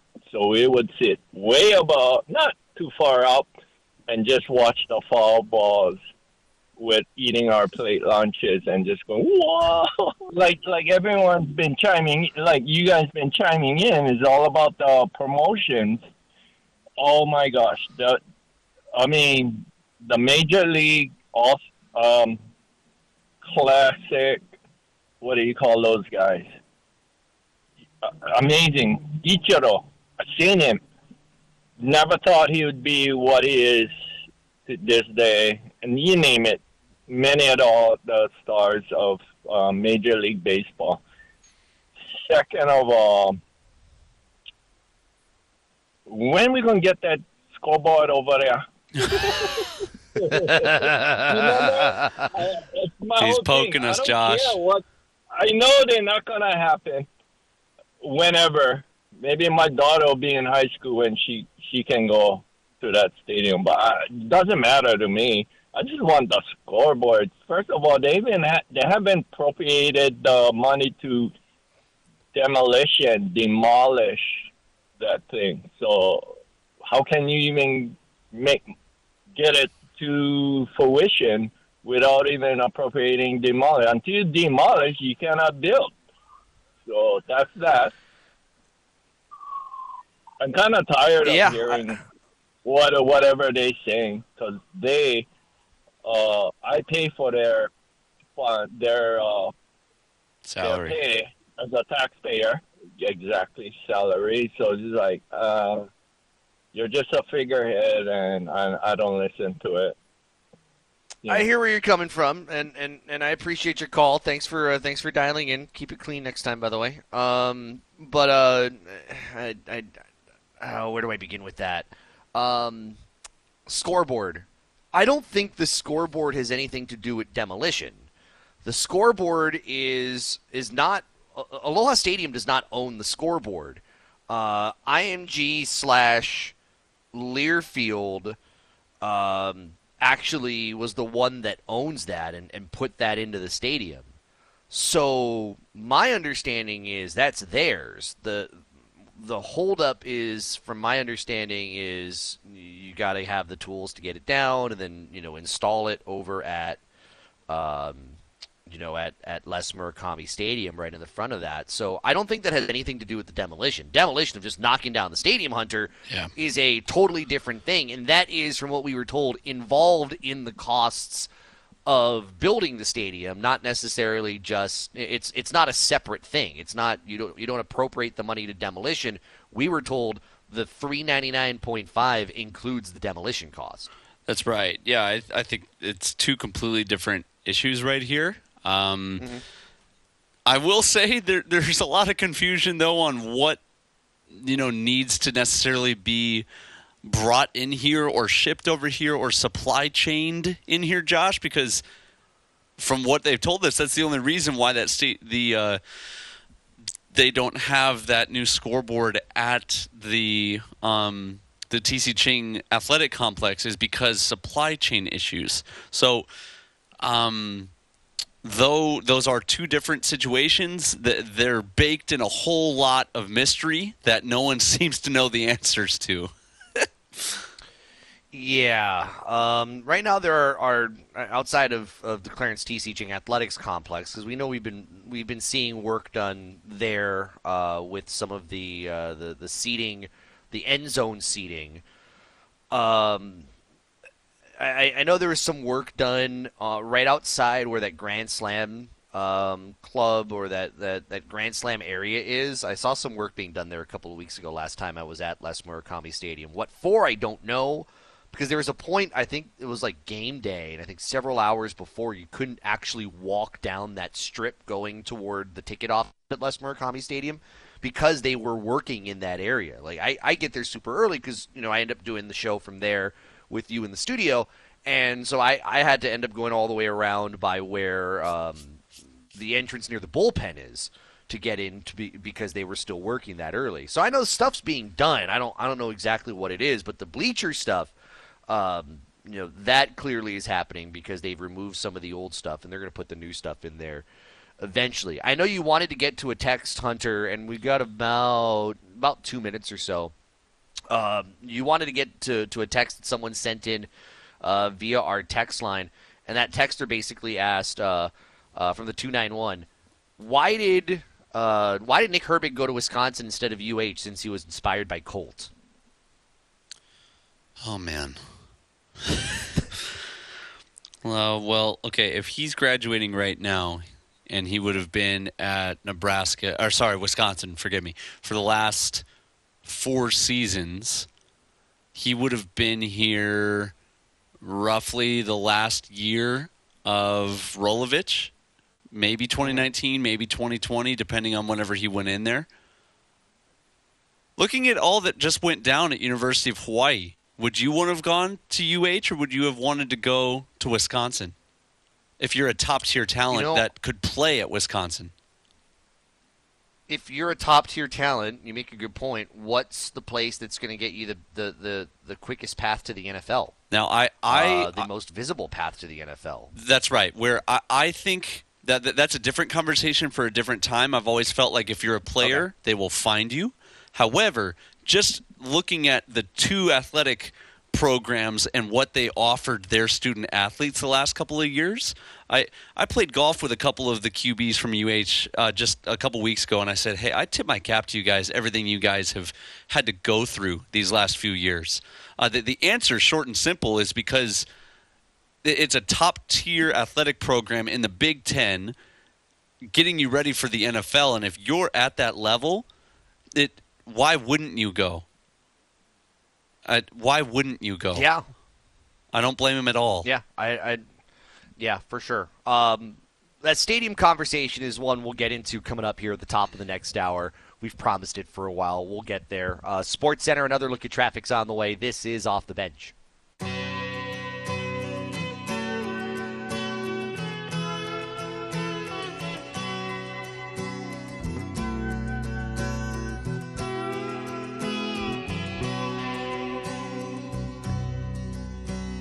The legend lives on from the Chippewa on down of the big lake they call Gitche Gumee. You don't know this song. It's called Wreck of the Edmund Fitzgerald. The lake it is Uh, Gordon that Lightfoot sung it. It was uh, it was written to commemorate the lives lost in the sinking of the Edmund Fitzgerald back in 1975. Uh, Gordon Lightfoot passed away earlier today. Uh, Just learned that during the show. Uh, learned that from his publicist. Uh, he was, I think he was 80. I think he was no 84. Uh, folk singer. Uh, passing away earlier today, so I figured you know there's a there's an excuse to get a Gordon Lightfoot tune in there somewhere here on this show. Thank you, Tanner, for helping us out with that. It is off the bench here on ESPN Honolulu, getting you through uh, your Monday commute. Uh, this is really for you and me, Hunter. This is our only full show. Uh, we're on. Actually, no. I think we have. Nope, we're we're not on full show on on, on a Thursday. Tomorrow we're on after Knicks Heat. Wednesday Tanner's going to be in for me because I've got UH baseball uh, at Pepperdine. And then uh, Thursday, we're on after men's volleyball uh, national championship semifinals. We'll see who Hawaii plays on Thursday, whether it's Ohio State or Penn State. We'll get to that uh, coming up in a little while. And then Friday, we're completely off because Hawaii baseball takes on UC Irvine uh, to start off that three game series in what is now frankly, uh, crisis mode for UH baseball after losing two of three at UC Riverside. So it feels like uh, uh, Friday's weekend series with UC Irvine may be a uh, what what you would call a uh, uh, elimination series Hmm. between the two teams. So we'll uh, we'll we'll talk about that a little bit later on, but. Uh, Stadium Hunter. Oh, boy. I, I know we were kind of we were kind of leaning on it a little bit at, at the end of the last hour. Um, there was a story earlier today in the Honolulu Star Advertiser. Actually, it was late last night, and uh, uh, thank goodness it's it's still left free uh, on on the website, so we can uh, we can talk about it. But basically, they uh, well, first off, it seems like there's still not great communication uh, between Stadium Authority and, and and state government. Secondly, it can now be said that Governor David Ige is not the only governor to halt progress of the stadium plan. Um, and thirdly, the headline is already one that should just kind of make you mad. Yes. Um, the revamped Aloha Stadium plan. The the headline: Bleachers, no shade in revamped Aloha Stadium plan. Uh, basically, the governor is saying that if you want something more than that, that you're going to need a private developer to help pay for it. Um, because this is what they have right now with the assessments, and, and this is kind of outlined a little bit. An, a state assessment last year said it would cost $430 million for a new stadium with bleacher seating for 25,000 people and no roof on a quote unquote less desirable location in Halawa. I didn't know there, that there was something that was less desirable than another, but I guess I learned something. Um, 2021, there was a $470 million price tag for a 30,000 seat mid range collegiate stadium with partial roof and compromised sight lines, which also doesn't sound good. Um, but they also looked at a stadium concept. Oh, listen to this one $320 million, some seating, so 27,500.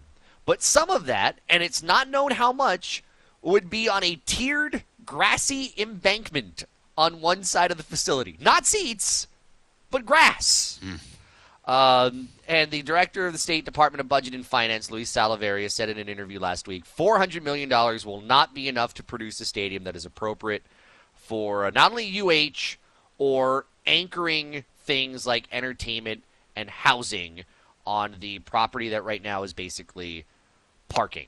Um, before I tell you what I think needs to happen at this point, uh, because I think it's very clear um, we're we're just kind of we're kicking the can, but we're not really addressing where this needs to start. Um, can can you imagine Hunter sitting in a facility that is what 80 85% bleachers and 15 to 20% grass seeding. Can you can you imagine that? Now, is is that what it explicitly said? Was eighty five percent of it would be grass seeding? Well, no, I, I'm I'm making More the assumption that you're not. I mean, you know, the hypothetical. I, I can't imagine it'd be fifty percent. Sure. I'm trying to think of what it might be like behind an end zone where some of that is is grass and some Yeah. of that is entryway and so. So it's that's an assumption to me. So,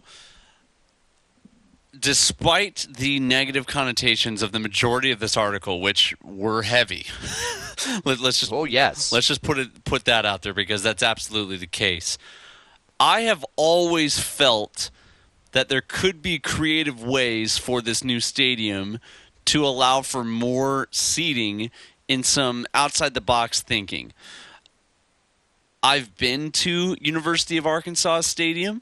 I've seen a game over there. Their um, one of the corners of their stadium is completely open to a giant grass um, grass hill that kind of goes down into the stadium where people can come and watch the game for free. It's Okay. it's an incredibly unique design. However, it works with the topography of the the land where University of Arkansas sits on. Okay, I don't know if that would fit with where the Halawa site is right there. Are they going to create, uh, you know, a, a false hill to to put people on? I, I just don't see that happening. I. That, that was always my dream of if we put it on campus up on that grass field up there you could create something like that uh, in terms of a, a grass um, seating area now when you say 85%, I, I, I cannot foresee that. I, I can't foresee our season ticket holders, our Kapuna, our um, our loyal fan base getting excited for something like that, Josh. N- not to mention all the other stuff on here that is not going to get them excited at all. And and by the way, um, I'm guessing it's been a little while since you've been to Razorback Stadium. It has been, yes. Yeah, they actually have uh, gotten rid of that open part of the end zone now. Well, there we go. Um, okay. Yeah, they did a um, they did a revamp in 2018 that cost 160 million dollars. The money just blows your mind when you think of 160 million dollars for a quarter of the stadium, and we're talking about 399.5. They've got Tyson Chicken in their one. backyard. They, they got all the money in the world over there, and Walmart. point. Yeah. They they re, so they reconstructed the north end zone with a game day locker room, coaches game day offices, a field level club, three levels of suites, and two levels of club seats. So that's what they've done just with that new end zone. I think there's like a partial opening. That doesn't sound still. like a budget option to me, Josh. no, I, I, that's uh, that's amazing. Um, they and that helped uh, increase their capacity, which is now 76,212, uh, which at one point during the 2000s it was just over 50,000. Um, at this point, I, this is probably far. This probably won't happen because I think there's too much pride at stake here. But at this point, what I think the state needs to do is just sell the land. Mm. Um, sell the land and get out of the way.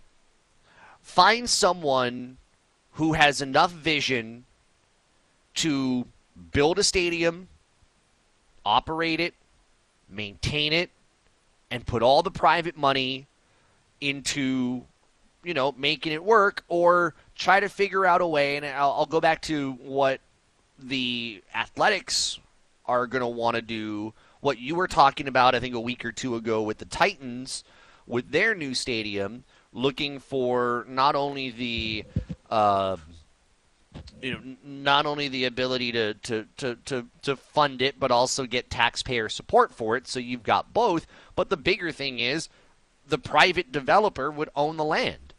Um, and it seems like you'd get a lot more done if the private developer owns the land and then you figure out the taxpayer funding to kind of help go along with it. And then we cut half of this red tape. Um, it, it, it's it's embarrassing. I mean, well, before I say the embarrassing part, I mean, not like we haven't already. Yeah. Um, I appreciate that there's enough transparency that we can talk freely uh, about some of these ideas that are uh, all less than desirable. Uh, $320 million for, um, since you said it, a Walmart budget stadium. Sorry. That's what the article Um, calls it. It calls it an under budget option. Yeah, uh, exactly. I mean, we're I guess we're rolling back prices on a stadium. Yeah. Um, 400, 470 million dollars on a thirty thousand with a partial roof and uh, okay, that's the other thing that's kind of embarrassing. We shouldn't be happy with building a stadium with compromised sightlines. Just, I mean, if, if you're even considering that option, just please walk away from the project and don't come back. Um, stadiums get made fun of all the time. There's a, uh, I think it's CFB campus tour who goes to different college campuses and you know wants to go to these different stadiums and takes pictures. And I, I think they've gone to, to Hawaii a couple times. Yeah. And every time there is a bad sight line, like there's a ticket and it ends up being right next to a press box where you can only see about 20 yards of the field. They take a picture of that seat and they put it out there for everyone to see. This ticket has a compromised sight line. Don't sit here. Don't buy this ticket right next to the press box. Um, it's it, it's it's maddening. It's it's also a joke. And the longer that we keep these people around that continue to just roll the ball down the road without really kind of settling in to just say stop. You know, let let's let's take a breath for a second and let's consider what it is that we're not accomplishing and how silly we all sound. Why are we keeping ourselves in this position? Why are we are why are we allowing ourselves to you know, make a fool of this process, make a mockery of this process by continuing to be involved. Like at some point, Hunter, I, I, I almost am thinking to myself, hey, remember that, that I think it was a year ago when there were rumors that the University of Hawaii would, would do like the design and manage and stuff like that. I mean, it would almost be better if the university just owned the land. Now, granted, it's still a state agency, so Sure. there's still some state involvement there, but at least it's like the university having an idea. And I don't want to put money and words in anybody's mouth, but it'd be better right now than what you currently have.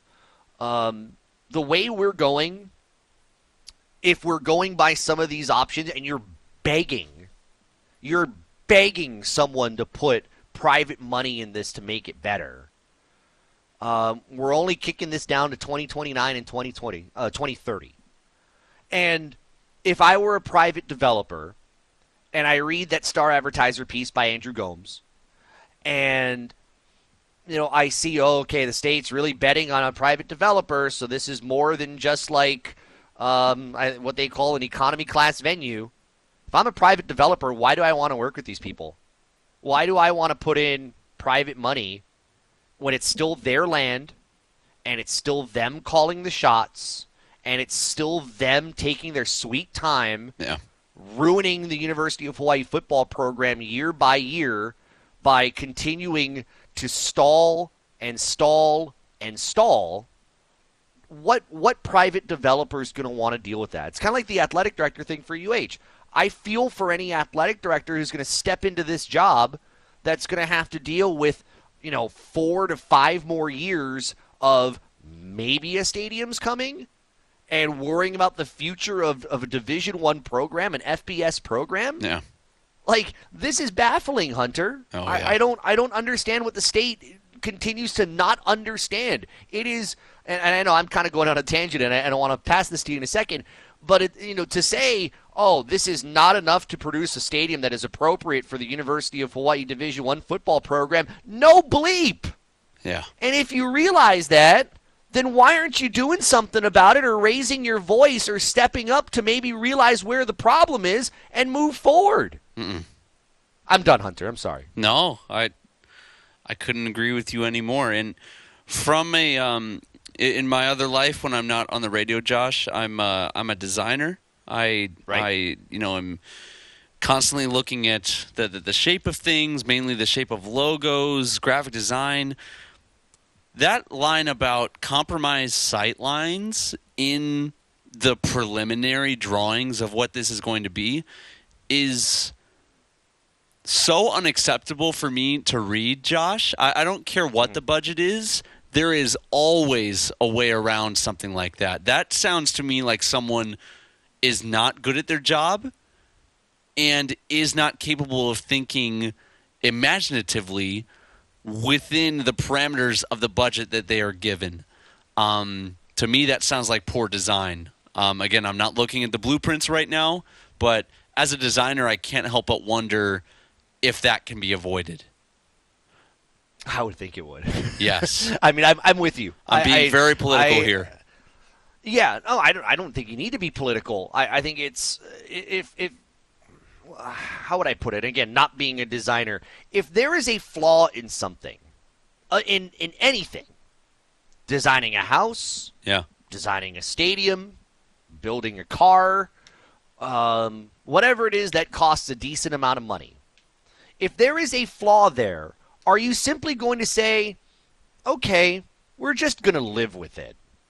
Um, if there's a flaw in building a house that could deal with the foundation of your home, you know, uh, uh, you know, the the permitting folks are not, you know, if the permitting folks say, eh, should be okay, Yeah. guess it's fine. We'll let we'll let the blueprints for this go.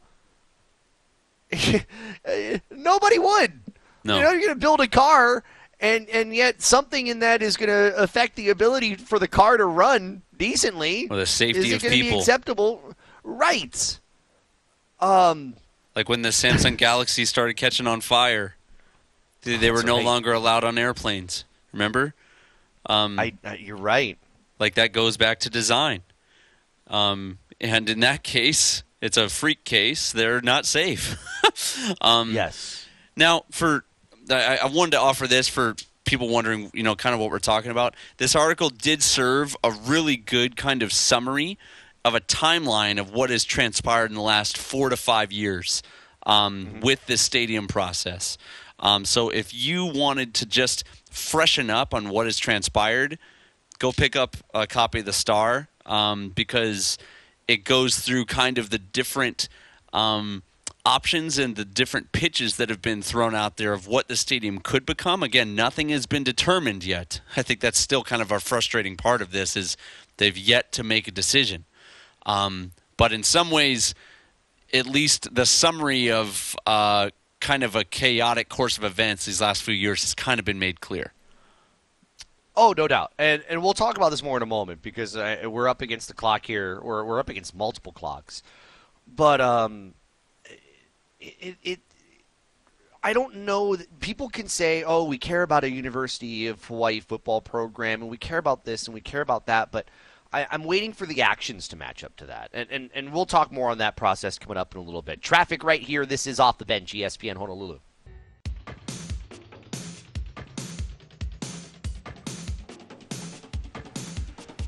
Coming up in seven minutes, I'm going to tell you one thing that doesn't have to be said, but can be used to make uh, make the folks around the state a little bit nervous when it comes to Aloha Stadium. It's it's we were just talking about this during the break. Saying something without saying something. I think there is a way to put some pressure by the university that maybe makes or breaks this process. Uh, that coming up in a little bit. Texter from the 497 says, just give money to UH. Expand Ching to 30000 uh, And says something I didn't even know. I didn't know the university used to own uh, Honolulu Stadium. I, you know, I keep hearing it, Hunter, and I've got about like 40 seconds here. I keep hearing it. I just don't know how feasible it is to build it up to 30,000 given how tight of, of, a space that is. But you're the graphic designer, I'm not. So what do, what do I know about designing and planning? yeah, man. I again, th- th- there's so much that's probably being talked about behind closed doors right now that we're just not privy to. But when they give us little just uh, teasers and little bite-sized nuggets of trash, uh, it c- can't help but get a little upset, Josh. Yeah, no, I totally don't blame you. I, I'll, coming up, I'll tell you what I think David Lassner should and shouldn't say, because I think the University of Hawaii can help in this situation and, and maybe put a little bit of pressure. That's on the way after uh, Sports Center and Traffic. It's off the bench, ESPN Honolulu.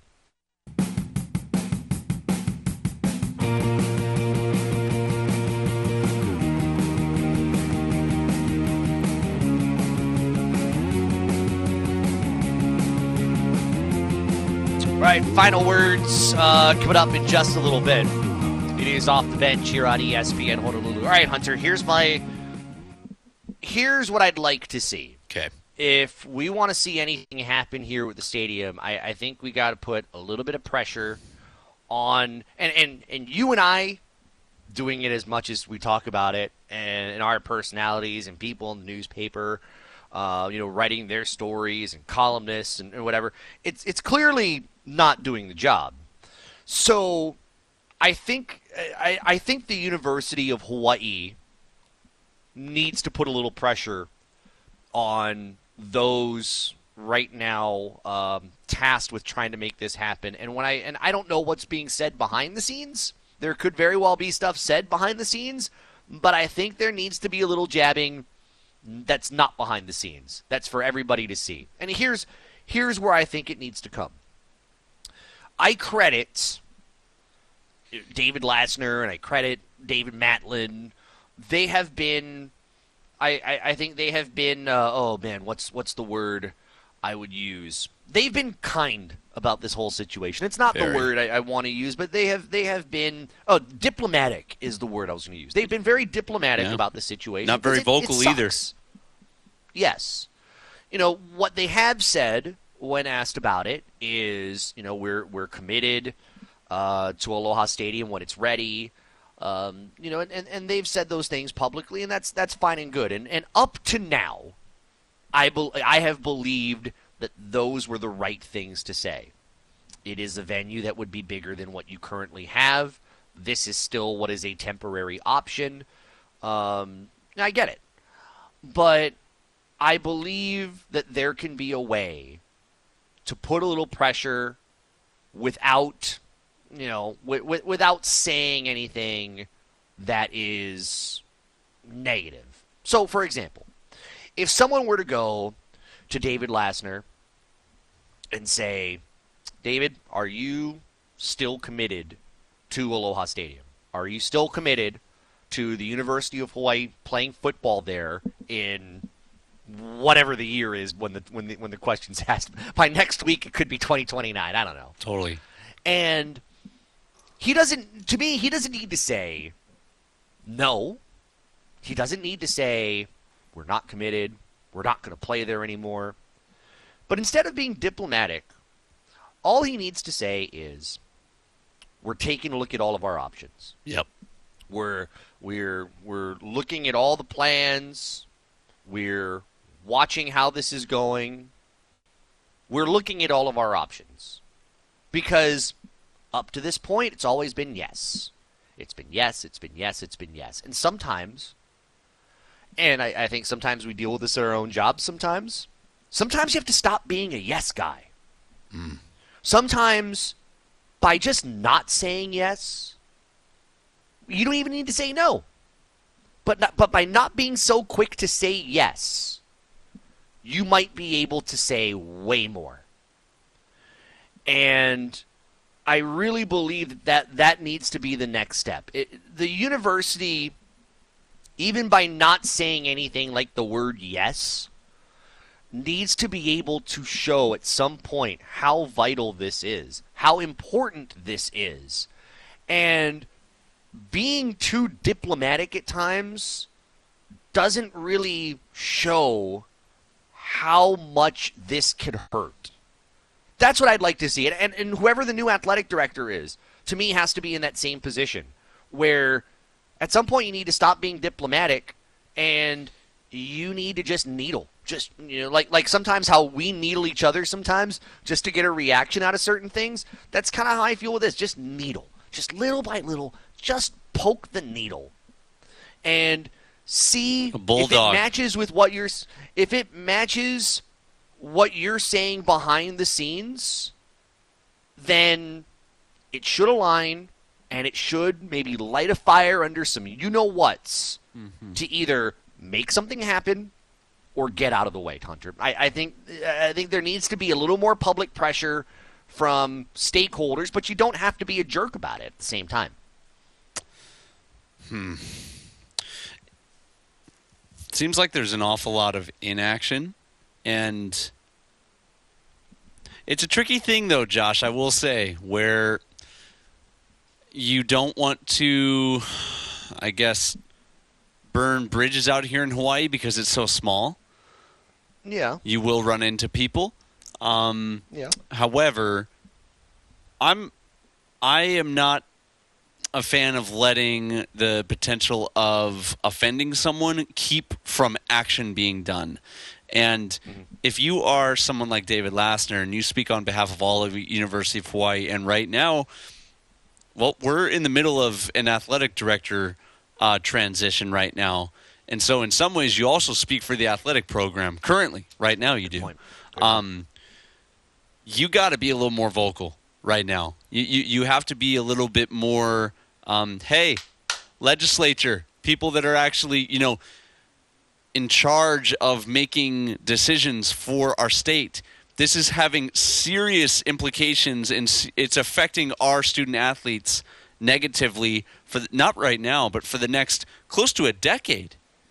If we aren't able to get any action towards this right now, now again, maybe you don't have to come out and say all of that explicitly, but perhaps you start playing chess a little bit while these guys are over playing tic tac toe and continuing getting getting cats games over here. I was expecting checkers, and you said tic tac toe. You threw me off there. Nice job. Uh, you're welcome. Um, there, there's no telling the, You- the the zags that I'm prepared to make. At, at least, at least you didn't say they're playing Connect Four. There we go. um, I was trying to go to somewhere that didn't make any sense because this doesn't make any Well, sense, Josh. The games they're playing. Um, man, I with, with each new article, PBS special, uh, government official that come out talking about they don't have a shared vision. One thing is so just stinking abundantly clear. They are out of touch with what is important, with what the people of Hawaii want, uh, with what is important to our community here. Even l- listening to um, your interview with uh, with Nick Herbig, Josh, you asked him what were you know some of the most significant days of his um, his his uh, football career, and it was he cited back in 2007 when he had to have been in elementary school at that point, watching Colt Brennan and the 2007 uh, UH Warriors go to the Sugar Bowl. The, the, the positive cultural implications that something like that has on the youth of Hawaii, the the businesses of Hawaii, the, the, the amount of marketing and um, the, the, the, positive ripples that it has not only currently but into the future. I mean, that guy is going to go to the NFL, potentially come back to Hawaii down the road and pour into the community with um, what it gave him as well. It's it's it's part of what makes this place special. And when you throw out there all that we can give is I'm I'm quoting from the article right here, an under budget option for 320 million, room for 27,500 spectators including tiered grass seating, no roof and all bleachers. That is not painting an optimistic view of the future for the youth of Hawaii, Josh. And I might be taking that a step too far, but for those of us that do understand the importance of sports and the importance of sports here in a, a community like Hawaii, I don't think that's that, that crazy of an exaggeration what I just said. No, it's not. Um, not at all. I, I think there is one other thing though that I, I think if if we want to start playing these these diplomatic games, or if we want to start, you know, uh, kind of piecing the words the right way, um, then I think there's one thing I'd like to see. And I don't know if it's the athletic department who would do it, or if it's UHERO. Um, you know, you, you know of UHERO. They have um, always put out things on uh, on on the tourism, uh, tourism numbers, uh, the health of the economy. Uh, they've always done some fine work. Uh, Carl Bonham and that crew. You know what I'd like to see? I, would like to see if there is a way to put like a budget breakdown or a yeah. economic breakdown of what it, what would happen every year if the University of Hawaii continues to play in a stadium that is right now 15, next year 17, and then year after year after year continuing to 17 up until at least 2028. Um, what helpful. would be the impacts of to the athletic department um, on the best case scenario, worst case scenario, and would that impact have anything to do with the future of Division One athletics? Could it mean, if you're looking at a loss of revenue, that it could impact the ability to fund certain sports, like smaller sports? Because we know football um, has a lot to do with that. Could it be that it impacts the FBS status of, of the football program? Um, sometimes you do have to arm yourself with some, um, you know, paperwork ammunition in order to make your case. And whether it wakes someone up or it eventually says you need to get these people the heck out of the way um, because this needs to be done differently. Um, you know, people will never truly understand an impact of what this does unless you put it in ink and you put it in front of them either privately behind closed doors or publicly to shame these people so that they see what they're doing. Um, sometimes you do need to have that to be able to, to just kind of arm yourself with the right things. Hmm. It would certainly bring clarity to what uh, th- this this situation is creating. The longer we allow it to kind of fester. Yeah, for sure. Um, we'll we'll get to some of your texts on this, plus our final words. Uh, that's on the way. Athletes is on our YouTube channel and at ESPNHonolulu.com. Cole Malsoff. And uh, the first installment of that series, that's up right now. It's brought to you by uh, Central Pacific Bank. It's at ESPNHonolulu.com. We'll wrap things up coming up. It's off the bench on ESPN Honolulu.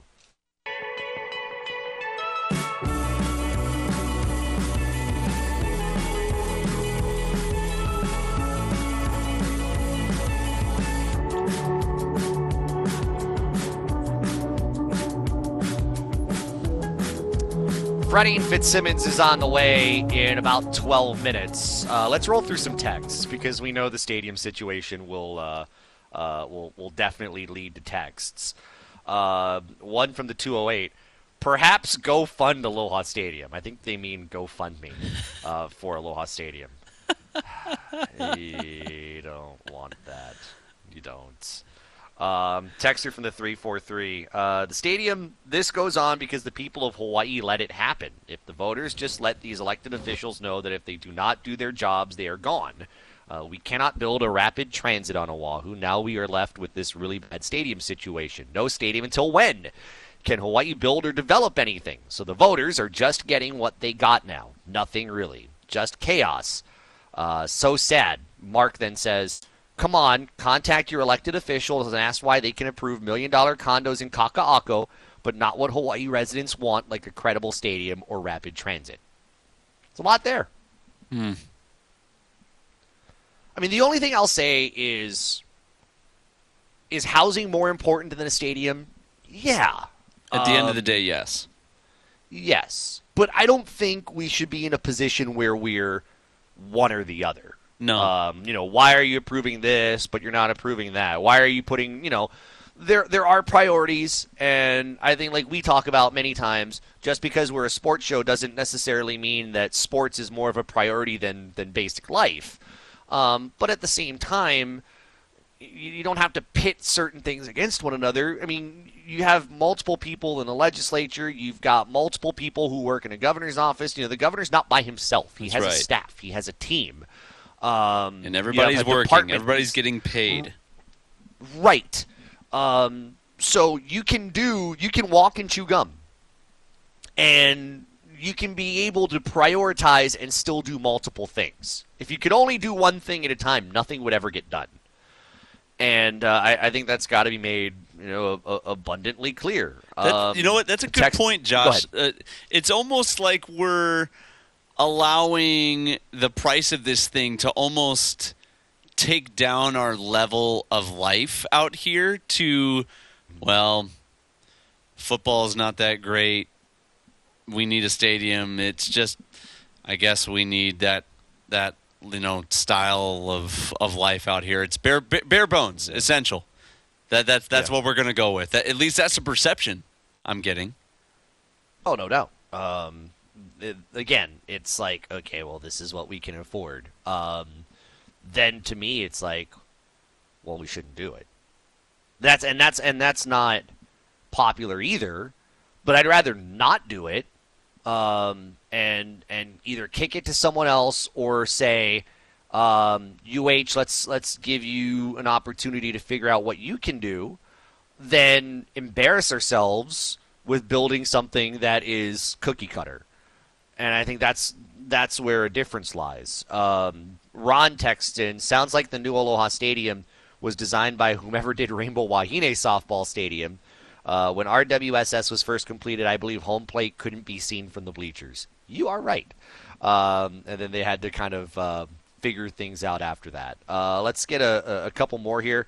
Texter from the 561 Build new stadium on grass practice field, put grass in TC Ching, done deal. Uh, yes, UH Brass needs to put pressure. Well, the grass practice field's out of the question because that's where soccer and, And track, track. and field's going to Yep. go. And and and they need, I think, a facility. I think that's one thing that I'm glad that the uh, the board of regents approved was giving getting soccer on campus and you know track and field, who I thought got somewhat of a raw deal with this whole situation, a place that they can have somewhat to their own. And, and Yep. I thought that was that was the right thing to do. Uh, three seven one. Pretty much, our senators just obliterated UHD one status as a football program. Not true. Um, not true. Not you're you're right. It's Not true yet. You're you're right, Hunter. I agree. Uh, uh, We we can't go that far just yet. The- There's the- time. There's still time on the clock, although we're getting antsy and we're getting frustrated. Ugh, we are st- we are still one or two quality seasons away with this football program with Timmy Chang at the helm, completely turning this thing around, packing out TC Ching Complex because hey, Josh, uh, Aloha Stadium is going to be ready for the next at least four years, maybe five. Um, That's right. So uh, I guarantee we're, we're going to probably get more exemptions from the NCAA as well. I doubt they're going to strip us. Um, I I don't know that for sure, but I, I just don't see that happening. And the stadium is not 100% to blame for that. So um, there there's a lot at play for what you're bringing up right there, but I, I don't I don't necessarily agree that that is taking away our Division One um, kind of um, title. You're right. It's not helping it though. Um, Yep. But I, I I do agree with you there. Uh, Texter from the seven seven nine. Here's a no brainer. Why not just turn the stadium into a homeless shelter when games aren't being played? Uh, that would be called a uh, stopgap solution that doesn't fix anything.